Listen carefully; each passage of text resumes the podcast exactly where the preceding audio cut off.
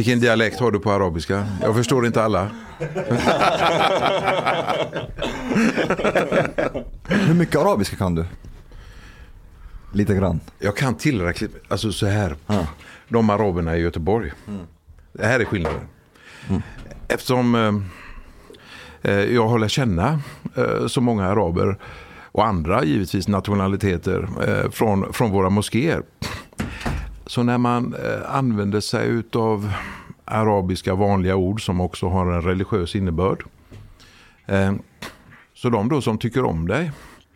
Och det här är någonting med araber va. Eh, tycker de då om dig va. Så går de till sina vänner och säger han pratar arabiska flytande va. Bara för att de tycker om dig. Och då är det en del som har kommit fram till mig och börjat prata mycket arabiska. Och ursäkta säger jag, jag förstår inte vad du säger. De, de höjer på ögonbrynen. Så det, Men har du snappat upp vissa uttryck och grejer? Och så här? ja, det, Måste ha det. Ja, men säg några då. ja, eh, det vanligaste är ju assalamu alaikum. Ja. Och det fick jag lära mig när jag sa eh, Somalier ibland har en annan, eh, en annan eh, eh, arabiska, eller när de uttalar arabiska så det, då blir det bara salam aleikum. Snabbt så här. Och så var jag i, i Tunisien och så ville jag vara artig. Och till busschauffören där så sa jag då salam I aleikum. Så- Tunisien sådär eller? Ja, i Tunisien. Ja. Jag förstår inte folk i Tunisien. Och så, och, så, och så stannade han upp med och så sa han, det heter Assalamu alaikum. Mm. Så, så jag fick lära mig, jag fick be om ursäkt och uttala det riktigt då. Då accepterade han. Men shukran, ahlan, salam, habibi. Ja. Ja, ja. Du, du nämnde att du hade varit eh, med i FN-polisen. Ja, två vänder. Två vänder. Va, va, hur långt in på din poliskarriär var det här? Hade du varit polis i Sverige länge? Nej, då hade jag varit polis i eh, fem år. Okej. Första gången. Och vad, fick dig att ansluta till FN-polisen? Spänning tror jag. Mm. Eh, herregud, är du, är du 24 år och eh, eh, vi pratar ju om eh, tidigt 80-tal. Du kan inte så mycket om världen och det var ju inte heller eh, särskilt många andra nationaliteter i eh, Göteborg vid den tiden. Och eh, få en möjlighet att komma ut och resa och arbeta i FNs regi. Det var ett, det var ett äventyr. Men som när man är så ung så, som jag var vid den tiden så i alla fall så eh, såg jag inte jag såg inget annat än att det var ett äventyr och att göra en god sak för FN. Men vilka länder var det då? Det första landet var Cypern. Det var ju efter eh, eh, några år efter turkarnas invasion av Cypern. Och sen Kambodja. Ja, fast det var ju lite senare då, 92-93. Okej. Kambodja. Ble, blev det så spännande som du hade tänkt dig? Kambodja blev lite för spännande. Det, vadå då? Eh, Ja, nu hade jag ju betydligt längre erfarenhet av eh, polisverksamheten. Och eh, eh, jag förstod eh, vad, vad demokratisk polis var för någonting. De stora, vi var, vi var ju poliser från 40 olika länder alltså, nere i Kambodja.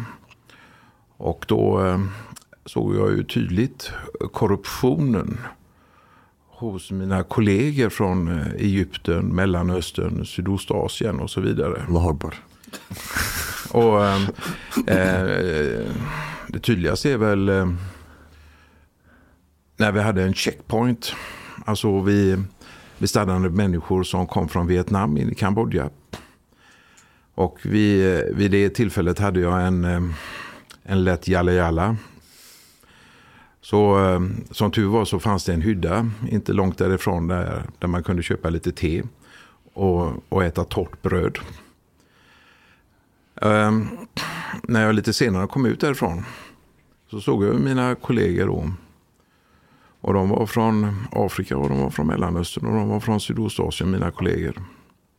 Hur de tog pengar från de som passerade gränsen från Vietnam och in i Kambodja. Jag sprang fram till dem och eh, sa att nu får ni lägga av omedelbart. Och de blev sura på mig. Och eh, några från Afrika ville inte hälsa på mig riktigt efteråt. Mm. För de tyckte att det var en naturlig sak. Det andra var, eh, alltså det var många sådana händelser. Jag kommer ihåg ett läger. Eh, vi, eh, vi skulle gå in i lägret och där var det en jättestor grop. Kanske 50 kvadratmeter stor grop. 3-4 meter djup. Och där var det vatten. Och i det vattnet stod två stycken fångar då, som de kastade mat ner till. De kunde inte komma upp därifrån. Och det tog lång tid att, att prata med just eh, de ledarna. Vi hade ju tolk med oss, med de ledarna. Fattigdomen var enorm. Och när människor blir fattiga så går de också på varandra. Tar varandras hus, tar varandras ägodelar. Och eh, är, det, är då den andra svagare så har de ingen möjlighet att ta tillbaka den. Vi hade, eh, när jag åkte ner så var det först för att göra en registrering av de, alla de kambodjanerna som eh, eh, bodde i Kambodja. För att de senare skulle kunna rösta. Och då åkte vi ut, eh, vid den tiden var jag stationerad i en by som heter Oriang Au. Och det var så mycket granathål i vägen och du kunde inte gå utanför vägen också för det fanns ju miner överallt. Och jag hade med mig en, eh, en kille från Nigeria. Han var polis. Han, hans titel var driver så han, han körde bil. Och han körde bil väldigt bra. Men det gick fort. Och så hade jag med mig en kollega från Bangladesh. Och eh, en hel del eh, civilister som skulle ställa upp då för att göra de här korten. Där de satte sitt tumavtryck på för att eh, kunna registrera sig. Och eh, när vi kommer fram där så efter ett tag så, så samlas väldigt många äldre människor. Eller äldre, men sjuka människor. Jag kommer ihåg särskilt en som hade en, en, en stor påse så här under hakan. Alltså som en fotboll så här stor var den. Och eh, tolken ropade på mig och sa de vill prata med dig. Ja visst, sa jag. Vad vill de? Ja, du vill, de vill att eh, du hjälper dem med, med sina medicinska problem de har. Ja, då får du säga till dem att, eh, att jag är ingen läkare. Jag, jag är polis. Jag, jag, är ingen läkare. Jag, jag kan inte hjälpa dem. Och när han hade förklarat färdigt så det var 25-30 personer. Så reste de sig upp, bockade och så gick de därifrån. Jag sa, vad hände? Så de vet att du är läkare. Men att du såg dem som för... Ja, att jag såg dem som inte viktiga. Att de inte behövde hjälpas. Och därför ville jag inte hjälpa dem. Och det var deras uppfattning när jag gick därifrån. Eh, det var väldigt eh, obehagligt. Ja, jag tillkallade ju sedan FN för att skicka en läkare dit. Jag vet inte om det gjordes. Men i samma by då så skulle vi registrera människorna. Jag sa till eh, min kollega från Nigeria och Bangladesh att eh, ställa upp dem eh, två i två på ett, på ett led. Och det var kanske en, en 150-200 personer som de skulle ställa upp på ett led. Och när jag går in sen så efter en stund så hör jag ett fruktansvärt skrik och väsen utanför eh, pagodan. Det ekar. Så eh, jag springer ut och så ser jag hur eh, min nigerianske kollega hur han har tält en lång käpp. Så han, han slår in dem i ledet så här. Försöker få, eh, otympligt få, försöker få ett led på dem. Återigen, jag går ut och skriker stopp. Vad gör du för någonting? Ja, du, eh, du sa att du ville ha ett eh, led, säger han på engelska. Ja, ja, men du får inte slå dem. Det är ju mot eh, mänskliga rättigheter i FN-konventionen. Du kan ju inte slå på människor. Och då står Bangladeshan där och så gör han så här, vickar så här på huvudet och säger But sir, even in Bangladesh we do like this. Säger han va. Jo, jo, men så gör vi inte här, säger jag.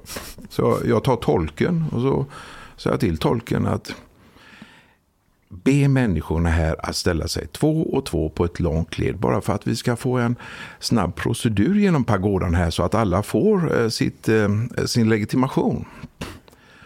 Och han eh, säger någonting på kambodjanska som högst tar 8-10 sekunder. Varpå det tar inte särskilt lång tid förrän alla har ställt sig två och två på ett långt led.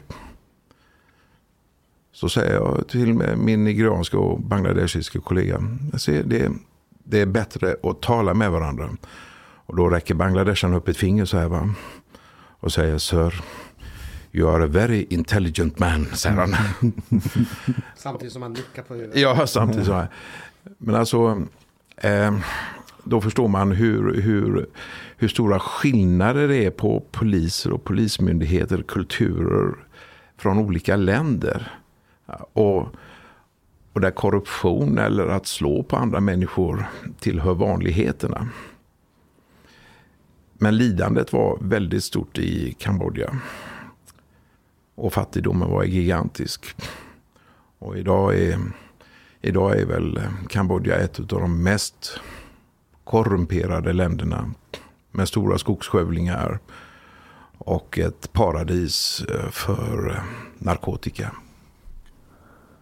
But but was this the first time that you started to wonder about cultural differences? Um, jag var bjuden till um, uh, pakistanierna. Pakistanska polisen alltså. Och uh, jag fick en eh, vattenpipa av dem också. Uh, väldigt eh, vänliga, väldigt trevliga mot poliser. Eh, men kunde då vara mycket hårda mot de som inte var poliser. Och det var inte bara pakistaner utan det var, det var många olika nationaliteter som hade, vad ska man säga, eh, icke så väl utvecklade mänskliga rättigheter utifrån deras FN-uppdrag. Och eh, eh, just kambodjanska buddhister de tycker att vit är en väldigt fin färg. Och, och då var det som så här att när det var något stort problem, riktigt stort problem. Ehm, då var det västeuropeiska poliser de ville ha. Som skulle komma och hjälpa till med de problemen.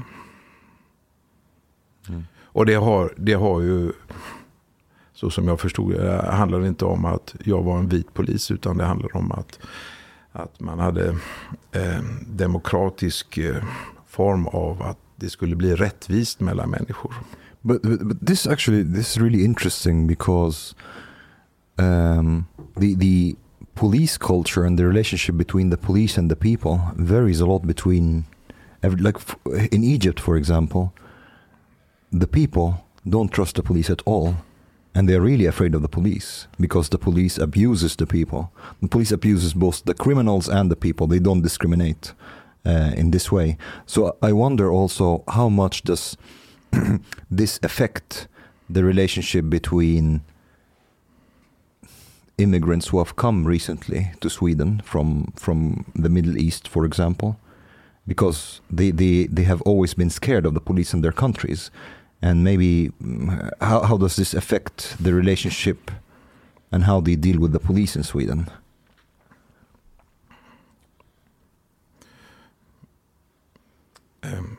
Länder som styrs av diktaturer, eh, teokrat, teokratiska, styrs av teokrati. Eh, där, där, där ser man så mycket konflikter mellan olika etniska grupper och religiösa grupper inom landet. Ehm. Det finns statskorruption. Och människor har över lång tid, alltså hundra, förmodligen tusentals år, delat in sig i klaner och stammar. Och detta är ju ett, ett, ett sätt för att skydda sig mot de som har makten. Alltså man kan inte angripa eh, en, en, en större grupp människor som tillhör samma klan eller stam utan att själv lida stora skador. konsekvenser. Mm. Men eh, när korruptionen, girigheten kopplat till politik och religion går för långt så får de här länderna Ehm, det är precis som en familj. Alltså, det, det blir inbördeskrig i familjen när, när man inte kommer överens. Och eh, Inbördeskriget i ett land blir bara mycket större. Och ligger landet i konflikt med ett annat land så, eh, så blir det krig som skapar flyktingar. Och som skapar ekonomiska flyktingar. Människor blir fattiga. Inte alla. En del lyckas ta med sig sina pengar och tillgångar. De är uppfödda med... Alltså för att försvara sig eh, så måste man ha lagar och regler. Lagar och regler som, som styr den gruppen man tillhör. Ibland kallar vi det för hederskultur. Eh, man har religiösa lagar. Ibland går de religiösa lagarna och hederskulturella lagarna ihop. Och eftersom man inte har någon erfarenhet av vad demokrati är och flyr till ett demokratiskt land för man vet att jag kommer i alla fall få bättre förutsättningar om jag, om jag kommer till det landet. Så jag är ändå bärare utav alla de erfarenheterna jag har från mitt hemland. Och eh, just när man är som ny, eh, det är då som integrationsprocessen borde vara som störst. Alltså att ge människor kunskap och möjlighet till hur du, eh, eh vad du har för rättigheter och vad du har för skyldigheter. Och hur du ska bära dig åt för att eh, klara dig. Och få en bra framtid för dig själv och din familj i det nya landet som du har kommit till. På 90-talet så kom ju de stora flyktingvågorna. Det här var väldigt otydligt. För ehm, eh, min polismyndighet hade samtidigt sett till att alla de poliserna som fanns i våra bostadsområden eh, var bortplockade. Man hade organiserat bort det som var kvarterspoliser. Vilket gjorde att en av anledningarna till att det inte har gått så bra, om jag får gå in på det spåret, är det att vissa bostadsområden befolkades allt mer utav människor med annan etnisk bakgrund än svensk. Och den stora, eh, de stora flyktinggrupperna kom ju från Afrikas horn och från Mellanöstern. I området fanns det då ingen som dagligen och stundligen kunde säga Eh, nu bryter du mot lagen om du fortsätter göra så där. Eh, nu, nu gör ditt barn eh, misstag. Nu gör dina barn väldigt bra saker för andra människor. Det fanns ingen där. Och om jag själv hade flyttat så hade jag ju gärna flyttat till ett område där jag visste att det bodde svenskar. För jag hade kunnat göra mig förstådd och jag hade kunnat få kunskaper. Och givetvis är det att ju fler eh, människor från samma land som kommer så vill man ju gärna bosätta sig där man får en eh, där man känner en trygghet i språket och eh, kulturen och religionen. Det här gjorde att vi, vi samtidigt fick väldigt stora ansamlingar utav samma grupperingar inom ett och samma bostadsområde. Och det gjorde ju det att de kunde ju, de kunde ju bo nära en annan familj eller en annan gruppering som de hade krigat med i sitt hemland. Eller haft dåliga åsikter om, om i sitt hemland. Eller gjort eh, misstag mot i sitt hemland. Nu bodde de ju grannar. Här i Sverige. Alltså jag får ju lägga till här att Göteborg har ju 184 olika nationaliteter. Jävlar. Alltså i, i FN finns det 193. Va? Det saknas två.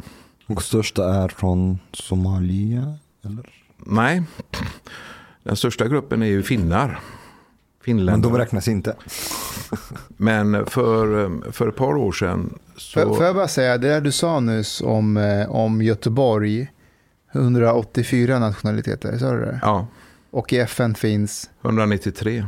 Jag kan lova dig Ulf att många svenskar som hör dig säga det där blir lite stolta och varma i hjärtat av det du sa nu. Att wow, är vi 184 nationaliteter? Tror du det fortfarande? Ja, ja inte. alltså wow, och, och vi är bara några ifrån till FN. Det är fantastiskt. Jo, ja, eh, som ung tänkte jag ju att eh, det där med första FN-tjänsten där 1982 va? så, eh, så tänkte jag ju att eh, ja, någon gång så ska jag resa jorden runt eller segla jorden runt. Jag tror många har haft den där eh, tanken att man vill det. Va? Men så upptäckte jag när jag började vid integrationspolisen i Göteborg, det behöver jag inte längre för de har ju kommit till mig allihopa. Va? så att eh, räcker ju med en spårvagnsbiljett så kan man äta mat från hela världen och träffa religioner från hela världen och kulturer och åsikter från hela världen. Och det, det har ju berikat mig något otroligt mycket. Men du Ulf, jag har ju sett dig i action i, i eh, Biskopsgården, i eh, Norra Bergsjön. Ehm, då, eh, speciellt den somaliska diasporan. De, säg, de ser ju dig som en av dem, har jag märkt. Ja, jag skojar med dem ibland. Ja, Jag har varit med där så, på en del större sammanstä- sammankomster och sådär. Va? Det är inte alla som är somalier som ser mig som så, men jag brukar skoja med dem och säga att jag är den enda svarte, eller vite somalien här.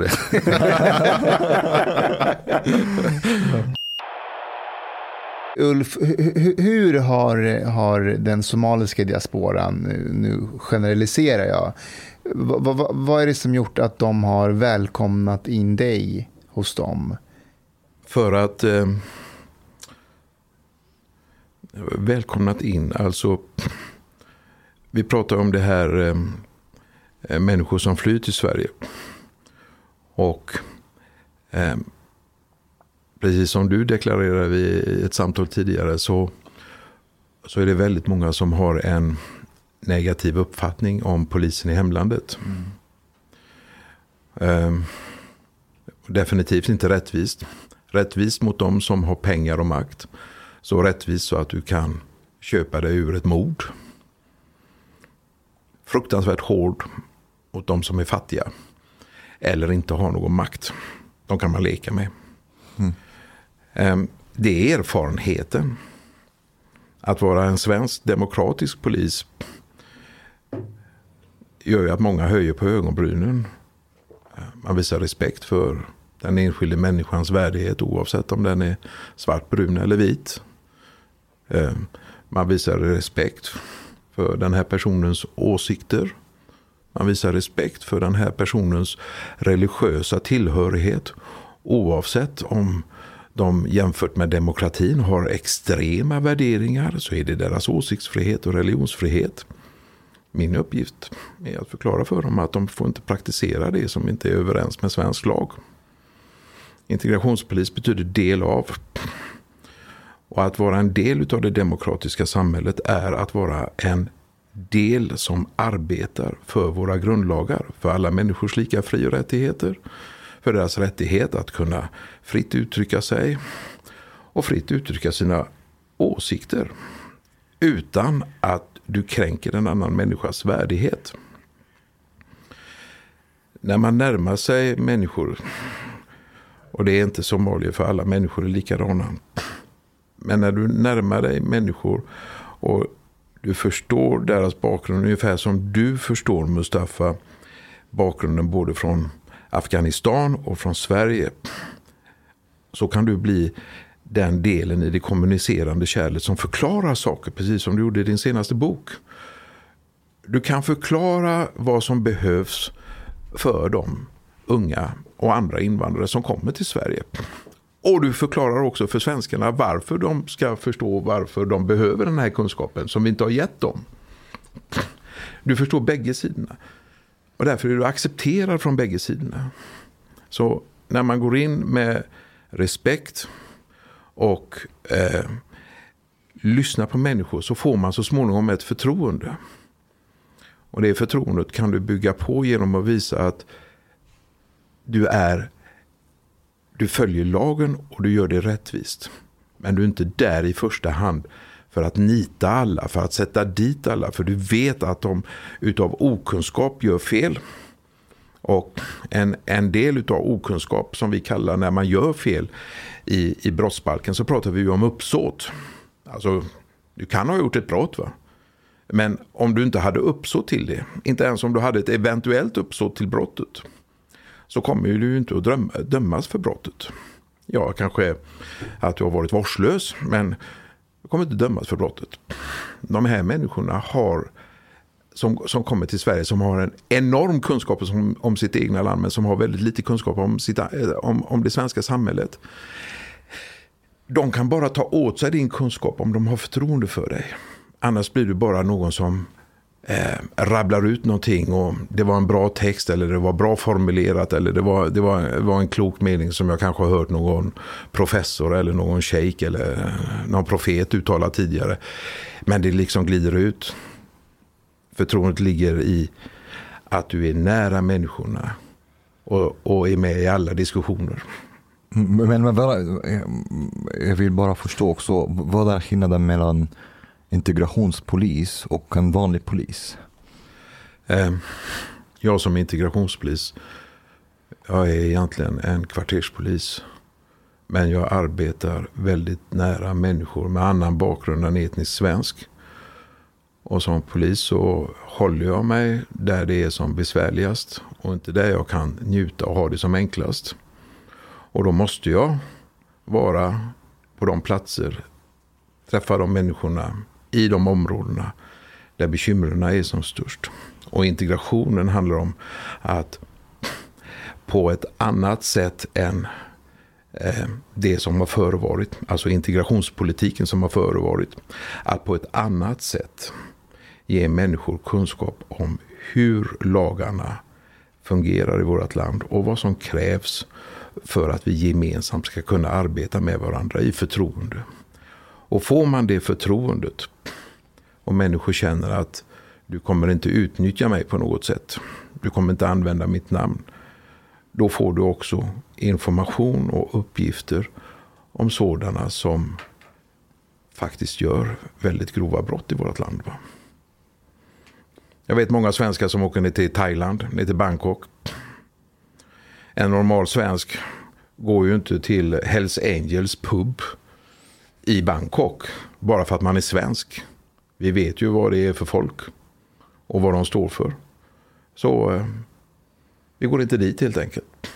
Och eh, eh människor som kommer från andra länder här. Eh, jag vet om att de står för en, en, eh, en politik som, eh, alltså hemlandets politik och försöker på olika sätt få, få, få människor med sig i den för att göra någonting i Sverige eller hemlandet ja då undviker man den. Har de en religiös uppfattning som, som inte stämmer överens med människors lika fri och rättigheter, ja då undviker man den även fall den personen har samma etnicitet som du själv har. Men du Ulf, jag, jag, har, jag har ju som sagt sett dig och jag tror att det du har som, de, som många av de områdena märker, det är att det finns ingenting i dig som signalerar att du är där tillfällig. Du är inte där 9 till 5. Du, du har någon genuinitet och äkthet som går hem hos dem. Alltså att du faktiskt genuint bryr dig. Och att du är inte där för att göra karriär. Alltså det finns ingenting som signalerar hos dig att ja, jag ska vara i, i Bergsjön här i någon månad för att det är bra att ha det i mitt CV när jag sen ska göra karriär. Och det tror jag de verkligen märker av. Alltså, att när du är med dem så tittar du inte på klockan om att Nej, men du, jag ska iväg på det och det sen, utan du är där med dem. Ja, så måste det vara.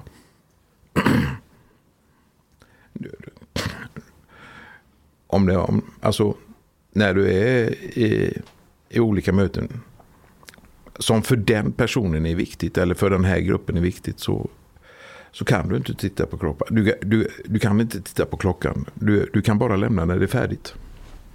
Och då måste du själv känna att ja men det här är färdigt och det jag sa det, det har fungerat. Jag, jag ser och känner att de förstår vad jag säger. Och jag förstår vad de har sagt till mig. Alltså en kvarterspolis, vi pratade ju om hundar förut. Att eh, poliser är vakthundar. Vakthundar för människors fri och rättigheter. Alltså oavsett var du kommer ifrån, oavsett vilken religion, politik eller uppfattning du har. Så är det min skyldighet att vakta så att du får uttrycka de fri och rättigheterna på det sättet som du själv finner bäst. Och med det sagt så får ingen annan lov att hota dig. Ingen får lov att utöva olaga tvång mot dig. Och givetvis inte misshandel. Grunden för att du ska kunna ha en demokrati är just att du har de här bitarna säkrade. Grundlagarna säkrade i samhället. Och då är du en vakthund där. När jag började som integrationspolis så... Vilket år var det här? Eh, 2005 tror jag det var. 2005.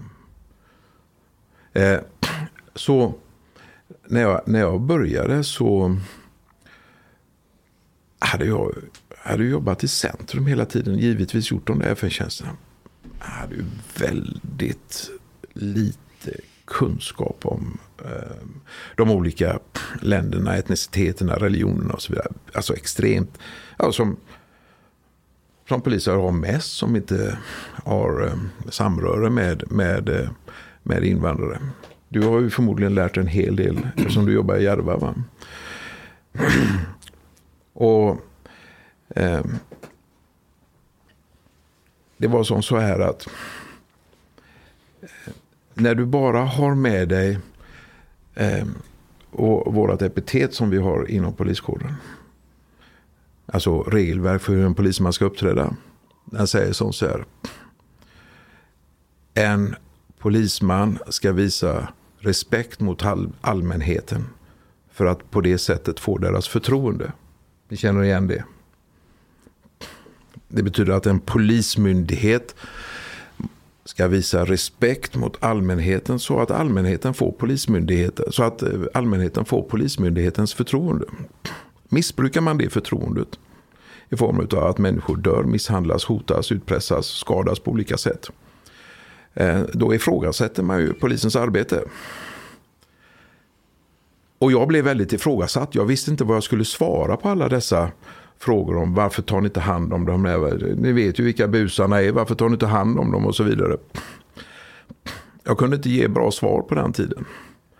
Ehm. Min kunskap har jag fått för att somalier, Afrikas hornfolk, sydamerikaner, mellanösternfolk, asiater har uppfostrat mig i hur jag ska bemöta dem. Jag fick min skola och min utbildning utav dem. Det var ingenting som jag hade kunnat läsa mig till på någon kurs.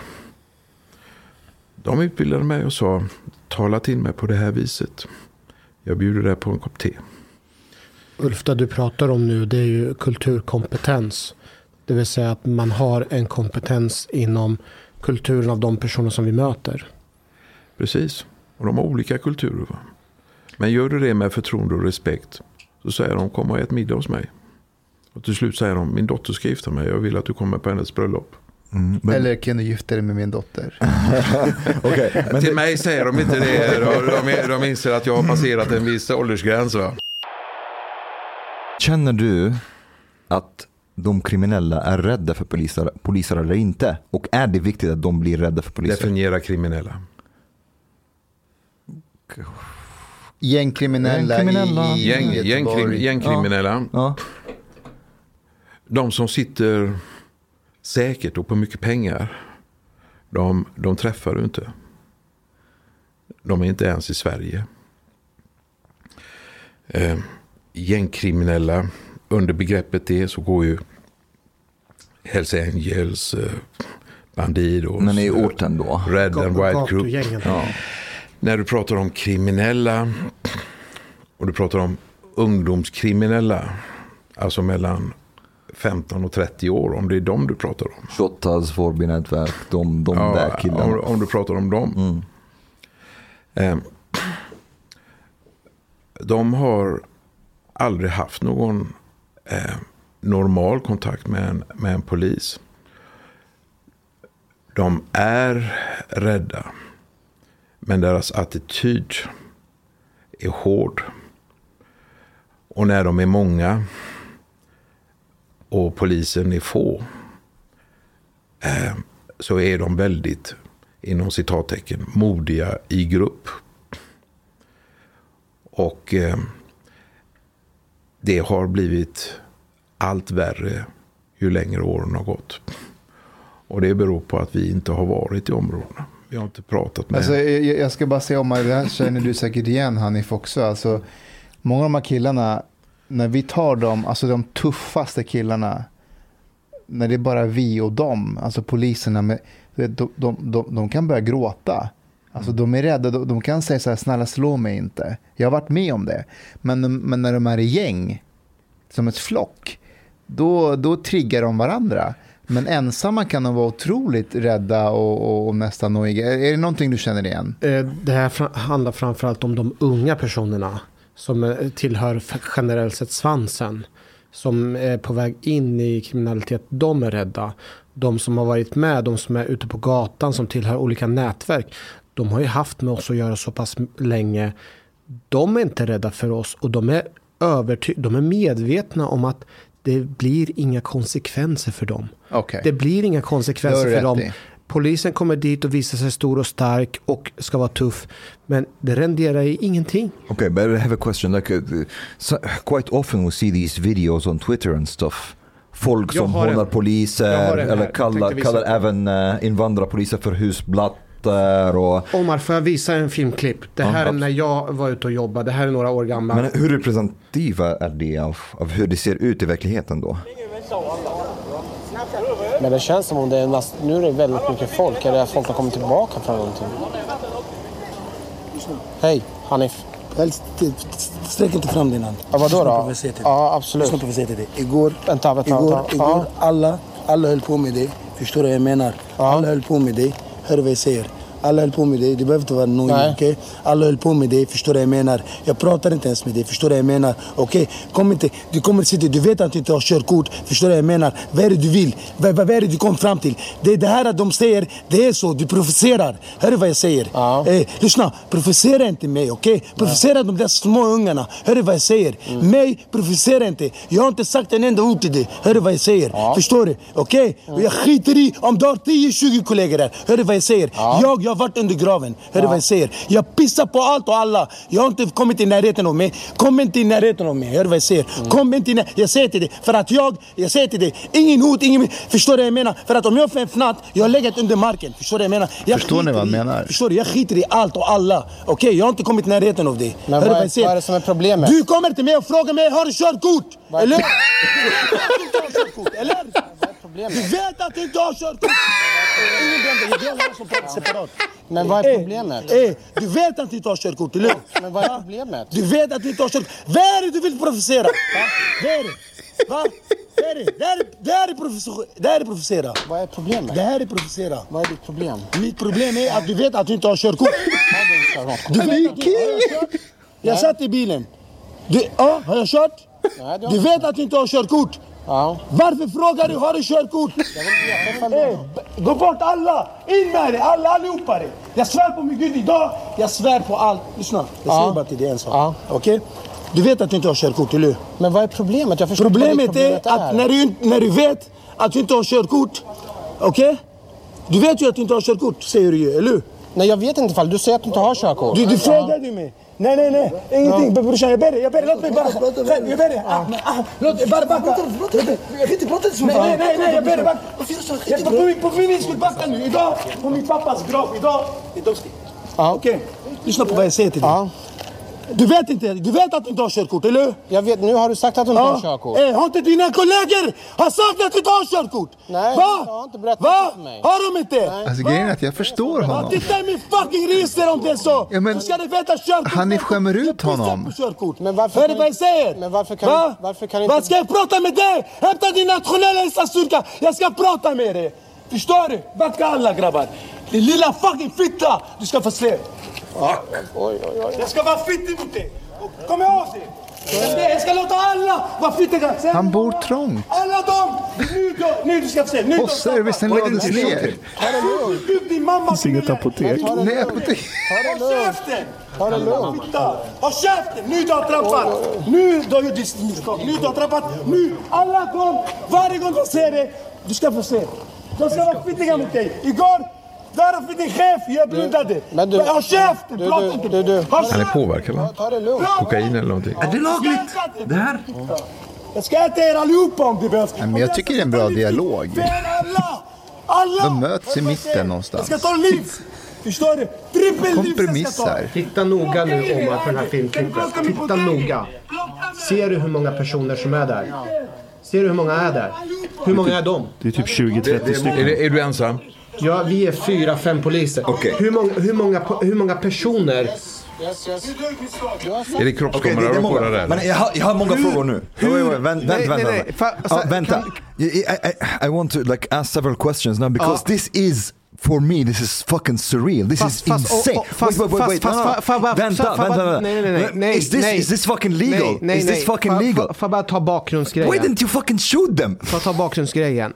Bakgrunden är att jag går fram... Bakgrunden att jag går fram till honom och frågar honom om han har körkort. Han flippar på mig. Men du visste ju att han inte har körkort. Jag visste att han inte hade körkort. Varför Va, provocerar du honom varför gör då? du det för Hanif? Jag Hur ville- visste du det? Jag, eh, han, satt, Ah. han, satt, Okej. han, satt, han satt bakom ratten på en bil och min kollega kommer att säga att den här killen är påverkad. Hade det här varit någon annan stad i hela Sverige så hade polisen gått in, slitit ut honom, bojat fast honom, Ja. kört honom direkt till polisstationen och rapporterat honom. Ja. Men för min del, när jag jobbar i mitt område, jag gick bara fram och frågade om han hade körkort. Från början så var det, hände det ingenting. Men du såg på videon hur många personer som var på plats. Hur många personer var det som var på plats? Var 20 eller någonting 20 eller sånt. 30. Okej. Jag- jag tycker mig bara det är säga- låt mig, låt mig bara säga en sak till. Hanif. När jag går in och får den här, eh, eh, när han går verbalt till attack mot mig. Jag ser inte att det är 30 personer. Jag tror att det är 50 personer. Jag förstår.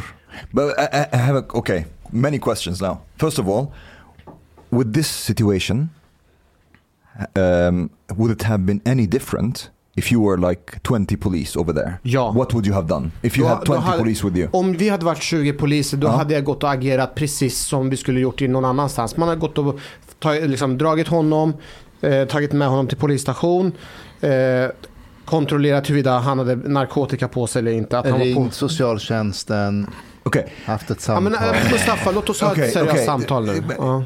How do you think? så det går till ju. How do you think this like the fucking optics? Of, how do you think this is? This is like de, de förnedrar ja. polisen. Och- och- och- How do you think han- the other criminals or like the, the people, eh, eh, not the, even the criminals, the people there, when they see that those guys are talking to the police Exakt. in that fucking way, Exakt. how Om do they- han, kan hota, om han kan hota en polis, vad, vad, vad spelar det för roll om han går och hotar de andra? Vem ska komma och hjälpa honom?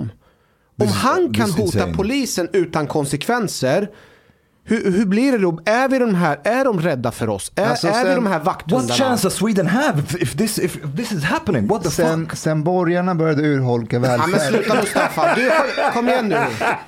Kom igen nu, försök vara lite seriös. I'm actually I'm really provoked. What Vad tänker du Ulf när du ser den här Omar, filmklippet? andas lite. Ulf, när du ser det här, vad, vad går igenom ditt huvud?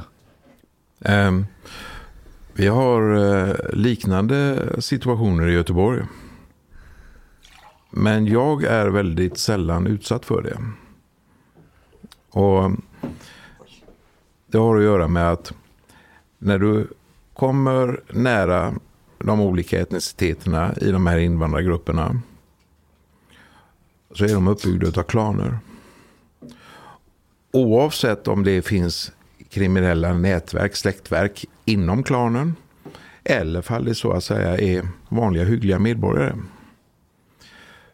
När jag går till moskéerna, till föreningarna, när det är bröllop, när det är begravningar som jag har varit med, så är det de viktigaste, de högsta, de äldsta personerna i klanen som hälsar mig välkommen.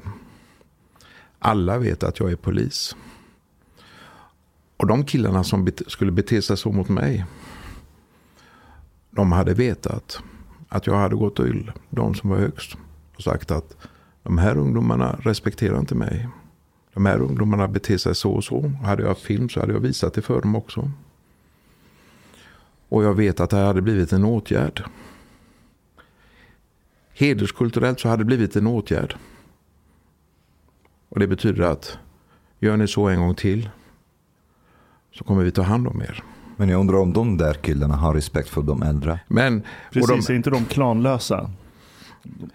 Det, Det är det som är det, själva problemet. det, det, finns, det finns, finns individer som kommer från mindre familjer som inte har någon klan.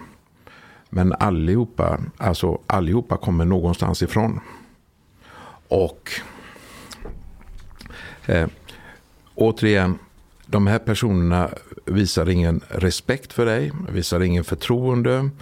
Och risken hade varit att om du hade agerat kraftfullt, exempelvis omhändertagit honom som är där, så vet du inte vad som hade kunnat hända. Men förmodligen så hade de försökt göra ett fritagande utav honom, eller hur? Mm, Exakt. Ja. Och då, Och, och det är det här som är problem. Omar, Omar. Det är, flippar Omar här. men This is Omar, det är det här som är problemet. Det är det här som är problemet.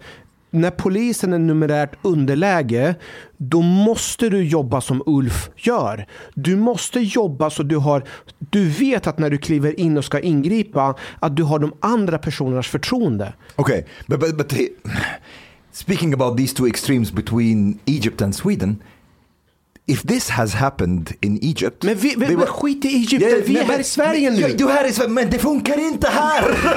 Det, men det funkar inte så att vi vill inte ha det som du har det i Egypten. Jag vet, but some, something in the Men middle. nej, inget i is Vi vill inte ens komma i is- närheten av där du är i Egypten. Vi vill this, inte. Is this normal? Alltså, is this normal? Nej, men du kan inte somebody jämföra med me, Egypten. Du kan inte this- jäm- Yeah, but is this fucking video that you, that you showed me, is this how it's supposed to be? Det spelar ingen roll. Vi kommer aldrig vilja gå tillbaka som är i Egypten. Vi kommer inte vilja jag ha säger inte att det ska vara som storkar. Egypten, but this fucking, this, this is fucking surreal. Det är så, det är så här det är.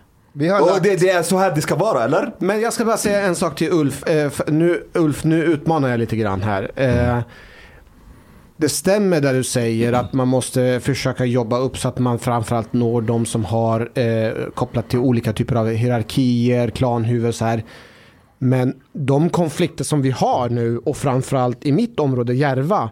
Det är ju de facto problemet är att det är ju ingen som kan styra över de här ungdomarna. Det finns ingen, eh, föräldrarna vädjar, klankonstruktionen är helt, eh, den är funktionslös. ingen För- imam. I, Ingen, eh, imamerna vädjar, i, i klanen försökte ju lösa den här konflikten så fort de kunde.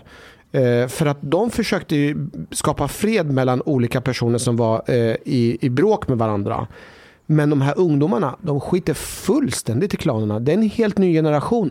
De har ingen kontakt med den gamla somaliska kulturen, hela klangrejen. Och de accepterar inte den svenska kulturen. Så varken det somaliska eller det svenska spelar någon roll, utan det är bara eh, ja, gå omkring och mörda som gäller. det är anarki. Det är anarki och det handlar om att döda andra för att inte dödas. Och det är därför det ser ut i vårt område att vi har 17 mord och bara ett av de här morden är lösta. Men Ulf, vad, vad, vad tänker du om det? Alltså man, eh, jag, jag måste ta ordet här lite grann. Och, eh, och säga först, jag har ju, jag har ju 43 års erfarenhet av polisarbetet. Och den här typen av situationer kunde helt enkelt inte hända på 80-talet och början på 90-talet. Det gick inte. Ingen ungdom kunde bete sig på det här sättet. Va? Utan att polisen agerade. Och i det här fallet som du visade. Jag hade agerat kraftfullt i det fallet. Va? Du hade det? Vad sa du? Alltså på 80-90-talet. Ja, visst. Ja. Så Även Eh. om du hade varit i numerärt underläge eller? Ja, visst, de andra hade inte vågat göra någonting. Ja, ah, okej. Vad är skillnaden då? Fast jag ska jag bara ko- kommentera det här. Hade du gått- gått in och agerat i det här så hade du legat på backen. Säkert, Du hade fått en spark i ryggen och så så hade du fått flera sparkar mot huvudet. säkert. Och Eh, Ulf, eh, när, när du säger att 80-90-talet att man hade reagerat, poliserna där. Ja, visst. eh, Hur, hur, på vilket sätt har det ändrats att man inte agerar nu? Och hur hade omgivningens respons varit på hur polisen reagerade då jämfört med idag? Det som var tidigare, det var det att vi hade närvarande socialt uthålliga poliser som arbetade i bostadsområdena och som lärde känna alla människor som bodde där. Man lärde känna föräldrarna, barnen, kusinerna, mormor, morfar och farfar, farmor. Eh, man lärde känna de som var ensamstående, man lärde känna ensamstående eller pensionärer som var ensamma. Eh, vi var i skolan, vi hade, vi hade utbildningar på den tiden. För barnen i lågstadiet, ja då var det trafikkunskap och de fick cykla räcka ut handen och gå över övergångsställen och sånt här. I mellanstadiet eh, så hade vi brott och straff och förklarade att längsta straffet i Sverige var eh, livstidsfängelse. Vilket de flesta än idag inte vet. Eh, och i högstadiet så gick vi och pratade om alkohol, droger, moped och hjälm.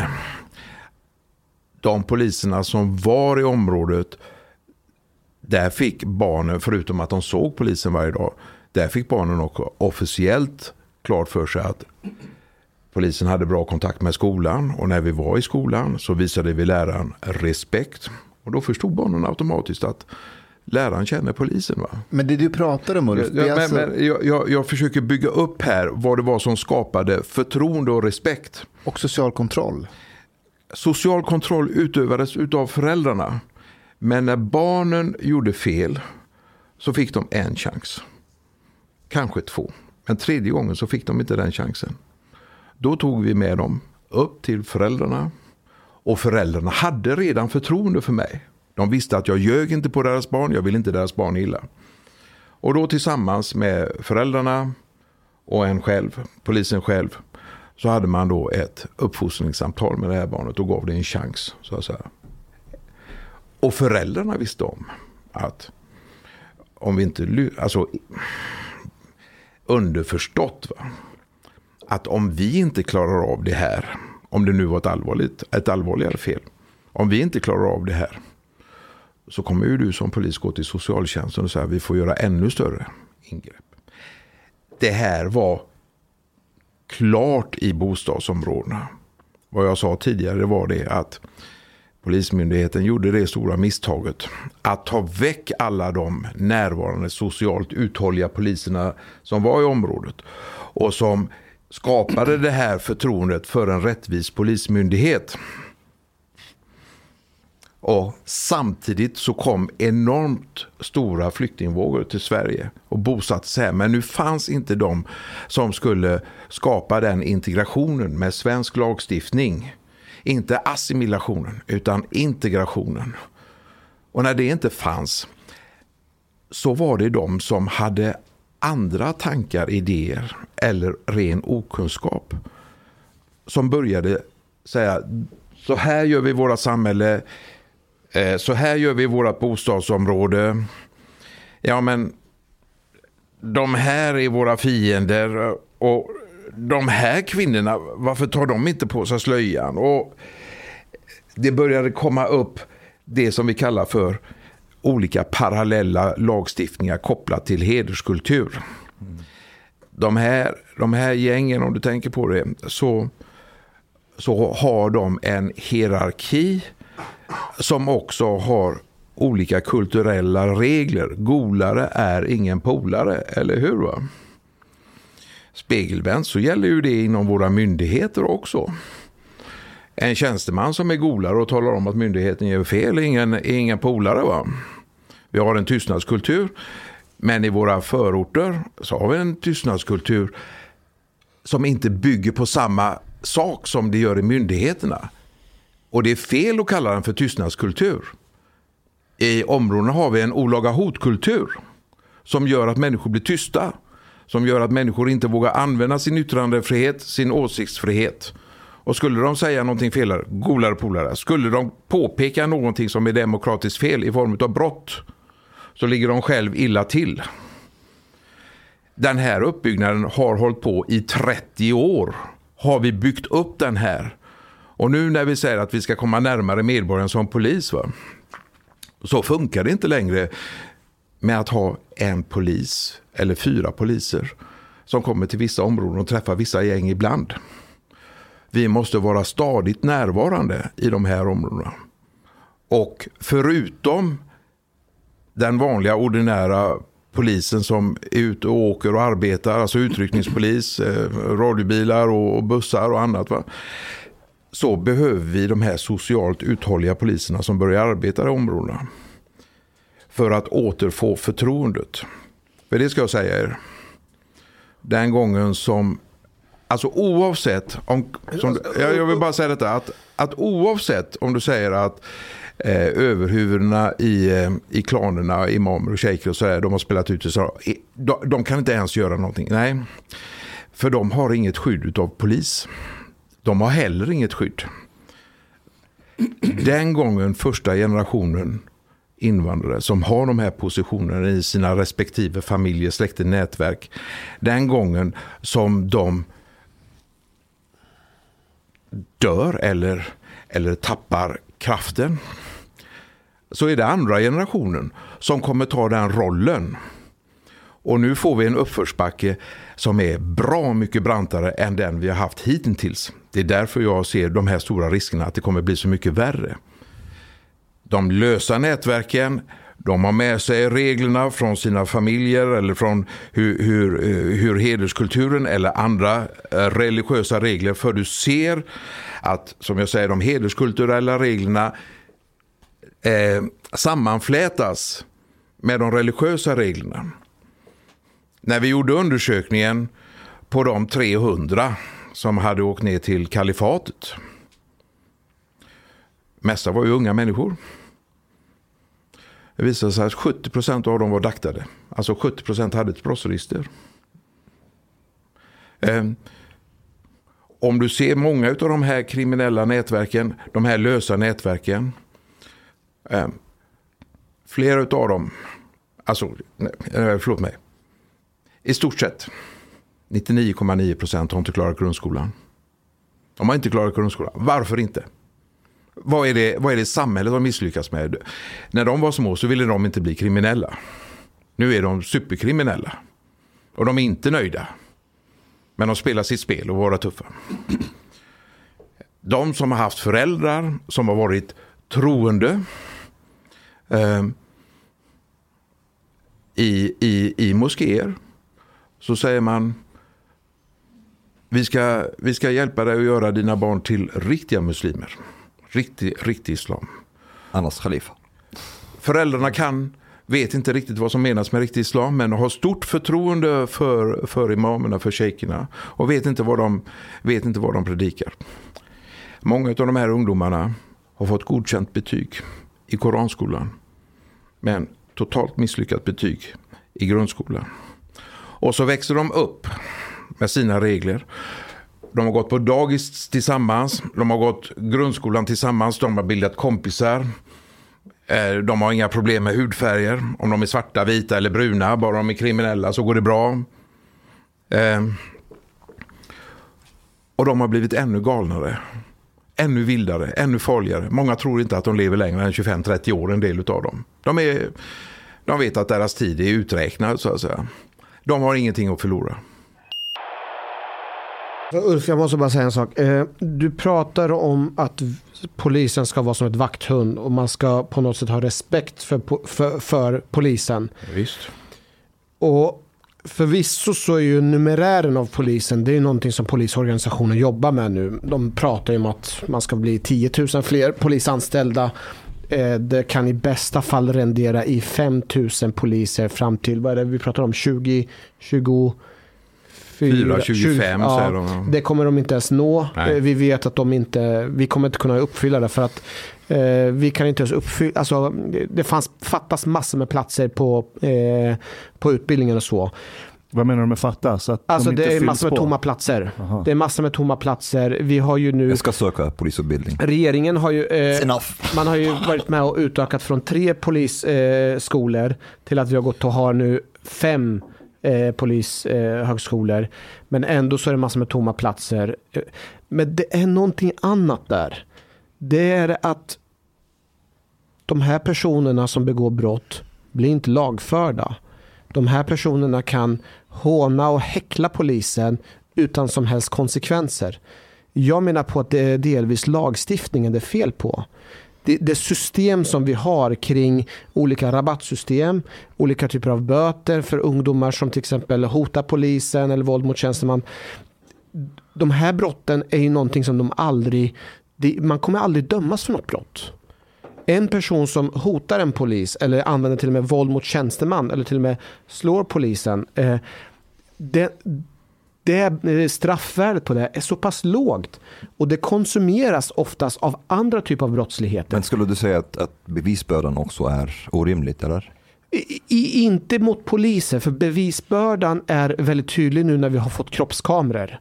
Där kan man väldigt tydligt kunna visa att den här, pers- polisen, den här personen har hotat polisen. Vi kan till och med kunna styrka att, eh, man har, eh, att någon har gett sig på polisen. Men straffvärdet, det vill säga straffet, är så pass lågt. Och de här pers- personerna är multikriminella. De begår ju rån, grova stölder, misshandel och andra grejer. De här brotten som sker mot polisen konsumeras oftast, det vill säga att man får aldrig straff för hoten, hånen och så vidare. Och då faller ju ditt resonemang att man ska vara rädd för polisen. Rädd? But I- Re- Eller ha respekt för polisen. I have a- Respekt för... I have a, Ja, men- but, but, but just just a quick question though. Like uh, it's an interesting point that you say that you can you have this on camera, but why afterwards? Like if this is illegal, what that that that man did, why don't the police go afterwards and and arrest him? Uh, uh, Eh, Den, den här killen, Ja. Eh, han, eh, nu bara pratar jag hypotetiskt, vi behöver inte prata om just om honom. Okej. Den här personen har missbruksproblem. Okej. Han, om vi tittar i hans register så kanske det förekommer redan 10-15 fall där han är misstänkt för brott. Det kan vara narkotikabrott, det kan vara drograttfylleri, det kan vara hot, det kan vara olaga hot, det kan vara misshandel, det kan vara stölder, det kan vara och det har ju det har systemet som vi har nu, det är att personer som begår brott om och om igen bygger upp en, en lista med, med brottsmisstankar. Det som händer är att de här personerna ska ju åtalas. En åklagare ska få det här, eh, vad heter det, eh, alla de här dokumenten med allting som har hänt. Förundersökningen. Förunders inte, för, inte en förundersökning utan 20, det är mappar med 20-25 olika förundersökningar och bygga ihop det, gå till rätten och åtala den här personen. För det första, det finns ingen åklagare som vill ta tag i det här. Det är ju hur mycket brott som helst. Det är ju, därför det är hur mycket brott som helst. Det, det här är missbrukare, han kommer inte få något straff. Det här är inte ens, det är inte ens coolt och häftigt någonting. Så det kommer, de, Vänta, här... coolt och häftigt för åklagaren. Ja. Nej men jag är allvarlig för jag, jag, jag pratade om det här tidigare. Alltså incitamentstrukturer är key. Nej, men det, här, det, här är, det, här är små, det här är en små gangster, det här är små brott. Samtidigt som den här personen begår små brott så har vi mycket grövre brott. Vi har ju stor, vi har personer som begår grova brott.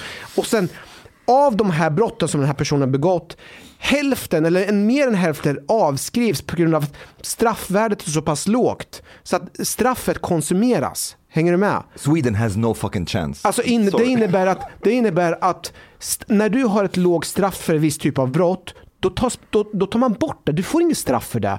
Om du har till exempel grov stöld, det kan rendera i ett halvårs fängelse. Då, då försvinner hotet och hot mot tjänsteman och våld mot tjänsteman. För att det konsumeras, det är så systemet är uppbyggt. Och då, förstår, då utnyttjar de här det. Så den här respekten för polisen avtar ju när de kan fortsätta om och om och bete sig på det här sättet. Ja. Och sen ska vi inte under... Eh, ja, men, du nämnde åklagarna. Vi ska Eh, inte, nu, nu kanske, nu kan, jag- nu nej, kanske nej, jag vet du, ska, man ska inte underskatta faktumet att de är också människor. De vill göra karriär. Inte alla åklagare, hashtag, men åklagare är människor. De vill göra karriär. Eh, de vill kunna visa upp för sina kollegor vad duktiga de har varit. Och jag kan tänka mig mycket väl att just nu är det kanske inte så här jätteintersektionellt hippt att gå och liksom klämma dit massa svarta människor. Däremot är det jävligt hippt att sätta dit män för våldtäkt. Så lägger de ner allt krut på sådana fall istället. Det, det kanske är spekulationer, men Det i är vart fall... 100% spekulation. eh, Men i vart fall... De, Det de, de didn't succeed at the våldtäkt, våldtäktsmän I, heller. I vart fall de, de här små brottslingarna, eller de här som begår brott men som är massor med brott. Systemet som vi har kan inte hantera det här. Alltså något som inte är spekulation det är ju när skattesänkningarna kom, när borgarna kom till makten, alliansen. Nej men du, eh, Nej, jag, jag, jag tänker så så här. Eh, nämn ett land där, där de har dödsstraff och väldigt hårda straff och där du, har, där du faktiskt har lyckats att eh, motverka kriminaliteten samtidigt som du får en bättre demokrati. Nämn ett sånt land. Afghanistan. Egypten. Eh, du, men man har, dö- eh, man, du säger att man ska ett, ett land som har eh, Hårda Dödsstraff. straff. Hårda, Hårda straff. straff. Hårda straff. men samtidigt så verkar man för demokrati. Hå- Hårda straff som där, där, där landet samtidigt har utvecklat en bättre demokrati. Kan vi pausa demokratin ett tag? Nej, alltså, It's been tried. vad, vad, jag, vad, jag, vad jag försöker säga det är det att eh, det, det är världens enklaste sak för en diktatur eller för ett demokratiskt land att bara öka straffskalan. Eh, det är enkelt. Det är enkelt för vilket land som helst att installera övervakningskameror. Det var det inte i Sverige tidigare. Nu är det enkelt. Eh, Ja, så enkelt är det ju inte. Det, det har blivit enklare. Förut, förut var det som så här att det var länsstyrelsen som beslutade om en övervakningskamera fick sättas upp. Nu, nu handlar det om att polisen får lov att sätta upp övervakningskameror och det handlar om, Temporärt. och det handlar om polisens budget, hur mycket pengar man har för att göra det där. Va? Polisen får 30 dagar temporärt sätta upp en övervakningskamera. Sen så måste man ansöka om det. Om vi tar Nordstan, Brunnsparken och Frölunda torg så vill jag minnas att det finns över, alltså förutom polisens kameror så finns det 700 kameror. Va? I, eh, eh, vid den tiden jag tittade på Kina så, så hade man 150 miljoner övervakningskameror, biometriska övervakningskameror. Och man ville ha 350 miljoner till. Förmodligen har man skaffat det redan nu. Och du går jättetrygg på Kinas gator. Eh, ingen, eh, eller det ska jag inte säga, men du går väldigt trygg på Kinas gator. Så du kan göra vad du vill, men det är en sak som du inte får lov att göra. Va? Och det är det att du får inte lov att kritisera eh, den kinesiska staten och deras regering. Va? Eh, Men det får vi inte i Sverige heller. ja, det, är- det, eh, Testa att kritisera Tegnell. det- har jag märkt av. eh, Hur går det för dig Ulf, när du har kritiserat polisen och, och myndigheter? gick det och... Kalle? Nej, men, karriären. eh, det, det, He doesn't go to prison. Men, men det är som så här. Att, ehm, eh, har du samma namn som politikern? Ja. Hanif. Ja. jag blev lite osäker för, för du ser inte ut som Hanif riktigt. Vi är många Hanifar. du färgat, färgat håret och skägget och så Nej, vi är många Hanifar. Ja. Nej, men alltså. En eh, blev politiker, den andra blev polis, den andra blev om, arkitekt. om jag frågar dig och Mustafa som säger, va, hur, hur duktiga och dedikerade och bra skulle ni anse att era kollegor är? Om vi börjar, börjar med dig Hanif. Hur bra är dina kollegor? Drumroll. Det, det, det, det, På min, på min avdelning ska Ja. jag säga att det är 50-50. Vi har en del som är oerhört dedikerade, men i, i, i ärlighetens namn, om du ska vara dedikerad som polis och jag läser in så som du jobbar, så som jag läser också som bland annat våran tidigare gäst Rissa jobbar, där man är egentligen ti- tillgänglig 24-7. Rissas telefon kan du ringa när som helst. Vilken mamma eller pappa i vårt område kan ringa Rissa och hon kommer svara och hon kommer hjälpa alla föräldrar där ute. Men det, den typen av dedikation är, eh, går inte ihop Nej, men jag den- menar med dedikering under den tiden som du utövar din tjänstutövning. Alltså, eh, när du jobbar. Hur många skulle du säga är duktiga och bra? Jag skulle säga att eh, om jag får dela in det. De flesta poliser som börjar som är nya, eh, 100% av dem ger allt eh, de första åren. Sen så finns det olika eh, motivationsbrister. Det kan vara lagstiftningen, det kan vara organisationsbrister det, eh, och även eh, klimatet där ute och arbetsmiljön gör att de inte pallar med. Så efter ett eller två år, det finns forskning, Stefan Holgersson har ju visat också forskning på det, att motivationen försvinner för poliser efter ett eller två år. Mm. Och, eh, och efter det så har du en del poliser som är dedikerade. En del har till och med bokstavskombinationer, en del har ADHD och de är jättededikerade. Mm. Men kanske en 50% av dem. Mustafa, vad skulle du säga? Ja, ja, min erfarenhet är att eh, många är faktiskt väldigt dedikerade och brinner för jobbet och vill göra nytta, men de, de, de är inte gjorda för dagens problem, Ulf. Det är min, det är min uppfattning. Man, Alla inte. Nej, man, man Svensk polis är väldigt bra på det, vi, det, det, man var bra på förr. De här små, du vet de här tjackpundisarna, eh, de här livskriminella som snodde en eh, här, radiobil, eh, bilstereo och så kunde man fånga dem. Inte dagens. Det, det är som att vi hänger inte riktigt med. Fast eh, du, jag måste bara komma med en parentes. Det beror på att vi inte har alltid verktyg. Tittar vi på resultatet av Encrochat ser vi på de personer som har blivit fällda för brott kopplat till den bevisningen som vi har haft kopplat till Encrochat så, så fungerar svensk polis alldeles utmärkt. Mm. Men då har vi ju också blivit presenterade med all bevisning. Men vi fick det på bordet. Ja, och då funkar, då funkar systemet. Så det som inte har hänt till viss del det är att eh, tekniken och eh, regelverken, vi, vi, har inte, vi har inte kommit ikapp där. Det gör mig lite bekymrad det ni säger. Min, min erfarenhet är att eh, att poliserna, så som jag lär känna dem i Göteborg, är oerhört alltså, välutbildade, duktiga och engagerade. Men på grund av vissa omständigheter inom Polismyndigheten så kroknar en del tidigt och en del kroknar väldigt sent. Men eh, att, eh, att jag har väldigt duktiga och välutbildade poliser runt omkring mig det, jag måste, ge, jag måste ge dem en eloge. Så duktiga jag tycker de är. När jag började som polis så hade jag en gammal värmlänning som var yttre befäl. Och på den tiden var jag ganska så vältränad. Jag var riktigt stark och hade bra kondition. Och eh, han ledde ju våran lilla polisgrupp som vi hade i centrum i Göteborg. Och jag hoppades så många gånger på att eh, nu får jag visa hur bra muskler jag har och hur jag kan brotta ner någon ungefär. Va? Jag överdriver lite grann nu men man vill ju ha lite action, man vill ju inte ha lugna gatan. Varje gång som jag tänkte att nu händer det. Då sa han till oss andra, nu stannar ni här och så går jag fram. Efter ett tag så lugnade det ner sig. Det räckte med våran fysiska närvaro och hans tal så lugnade det ner sig. I sju år så gick jag och hoppades på att jag skulle få ta i någon gång. Och det fick jag ju givetvis eh, med eh, ja, sällsynt. Va? Men det fick jag ju. Va?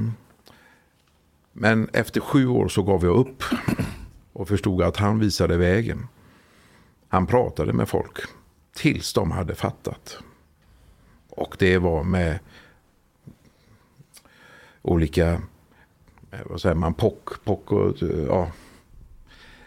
Han, han, han vädjade till dem och samtidigt som han hade den gränssättande att ni borde förstå utan att han uttryckte det klart att om ni inte följer det här så kommer jag behöva ta i hårdare mot er.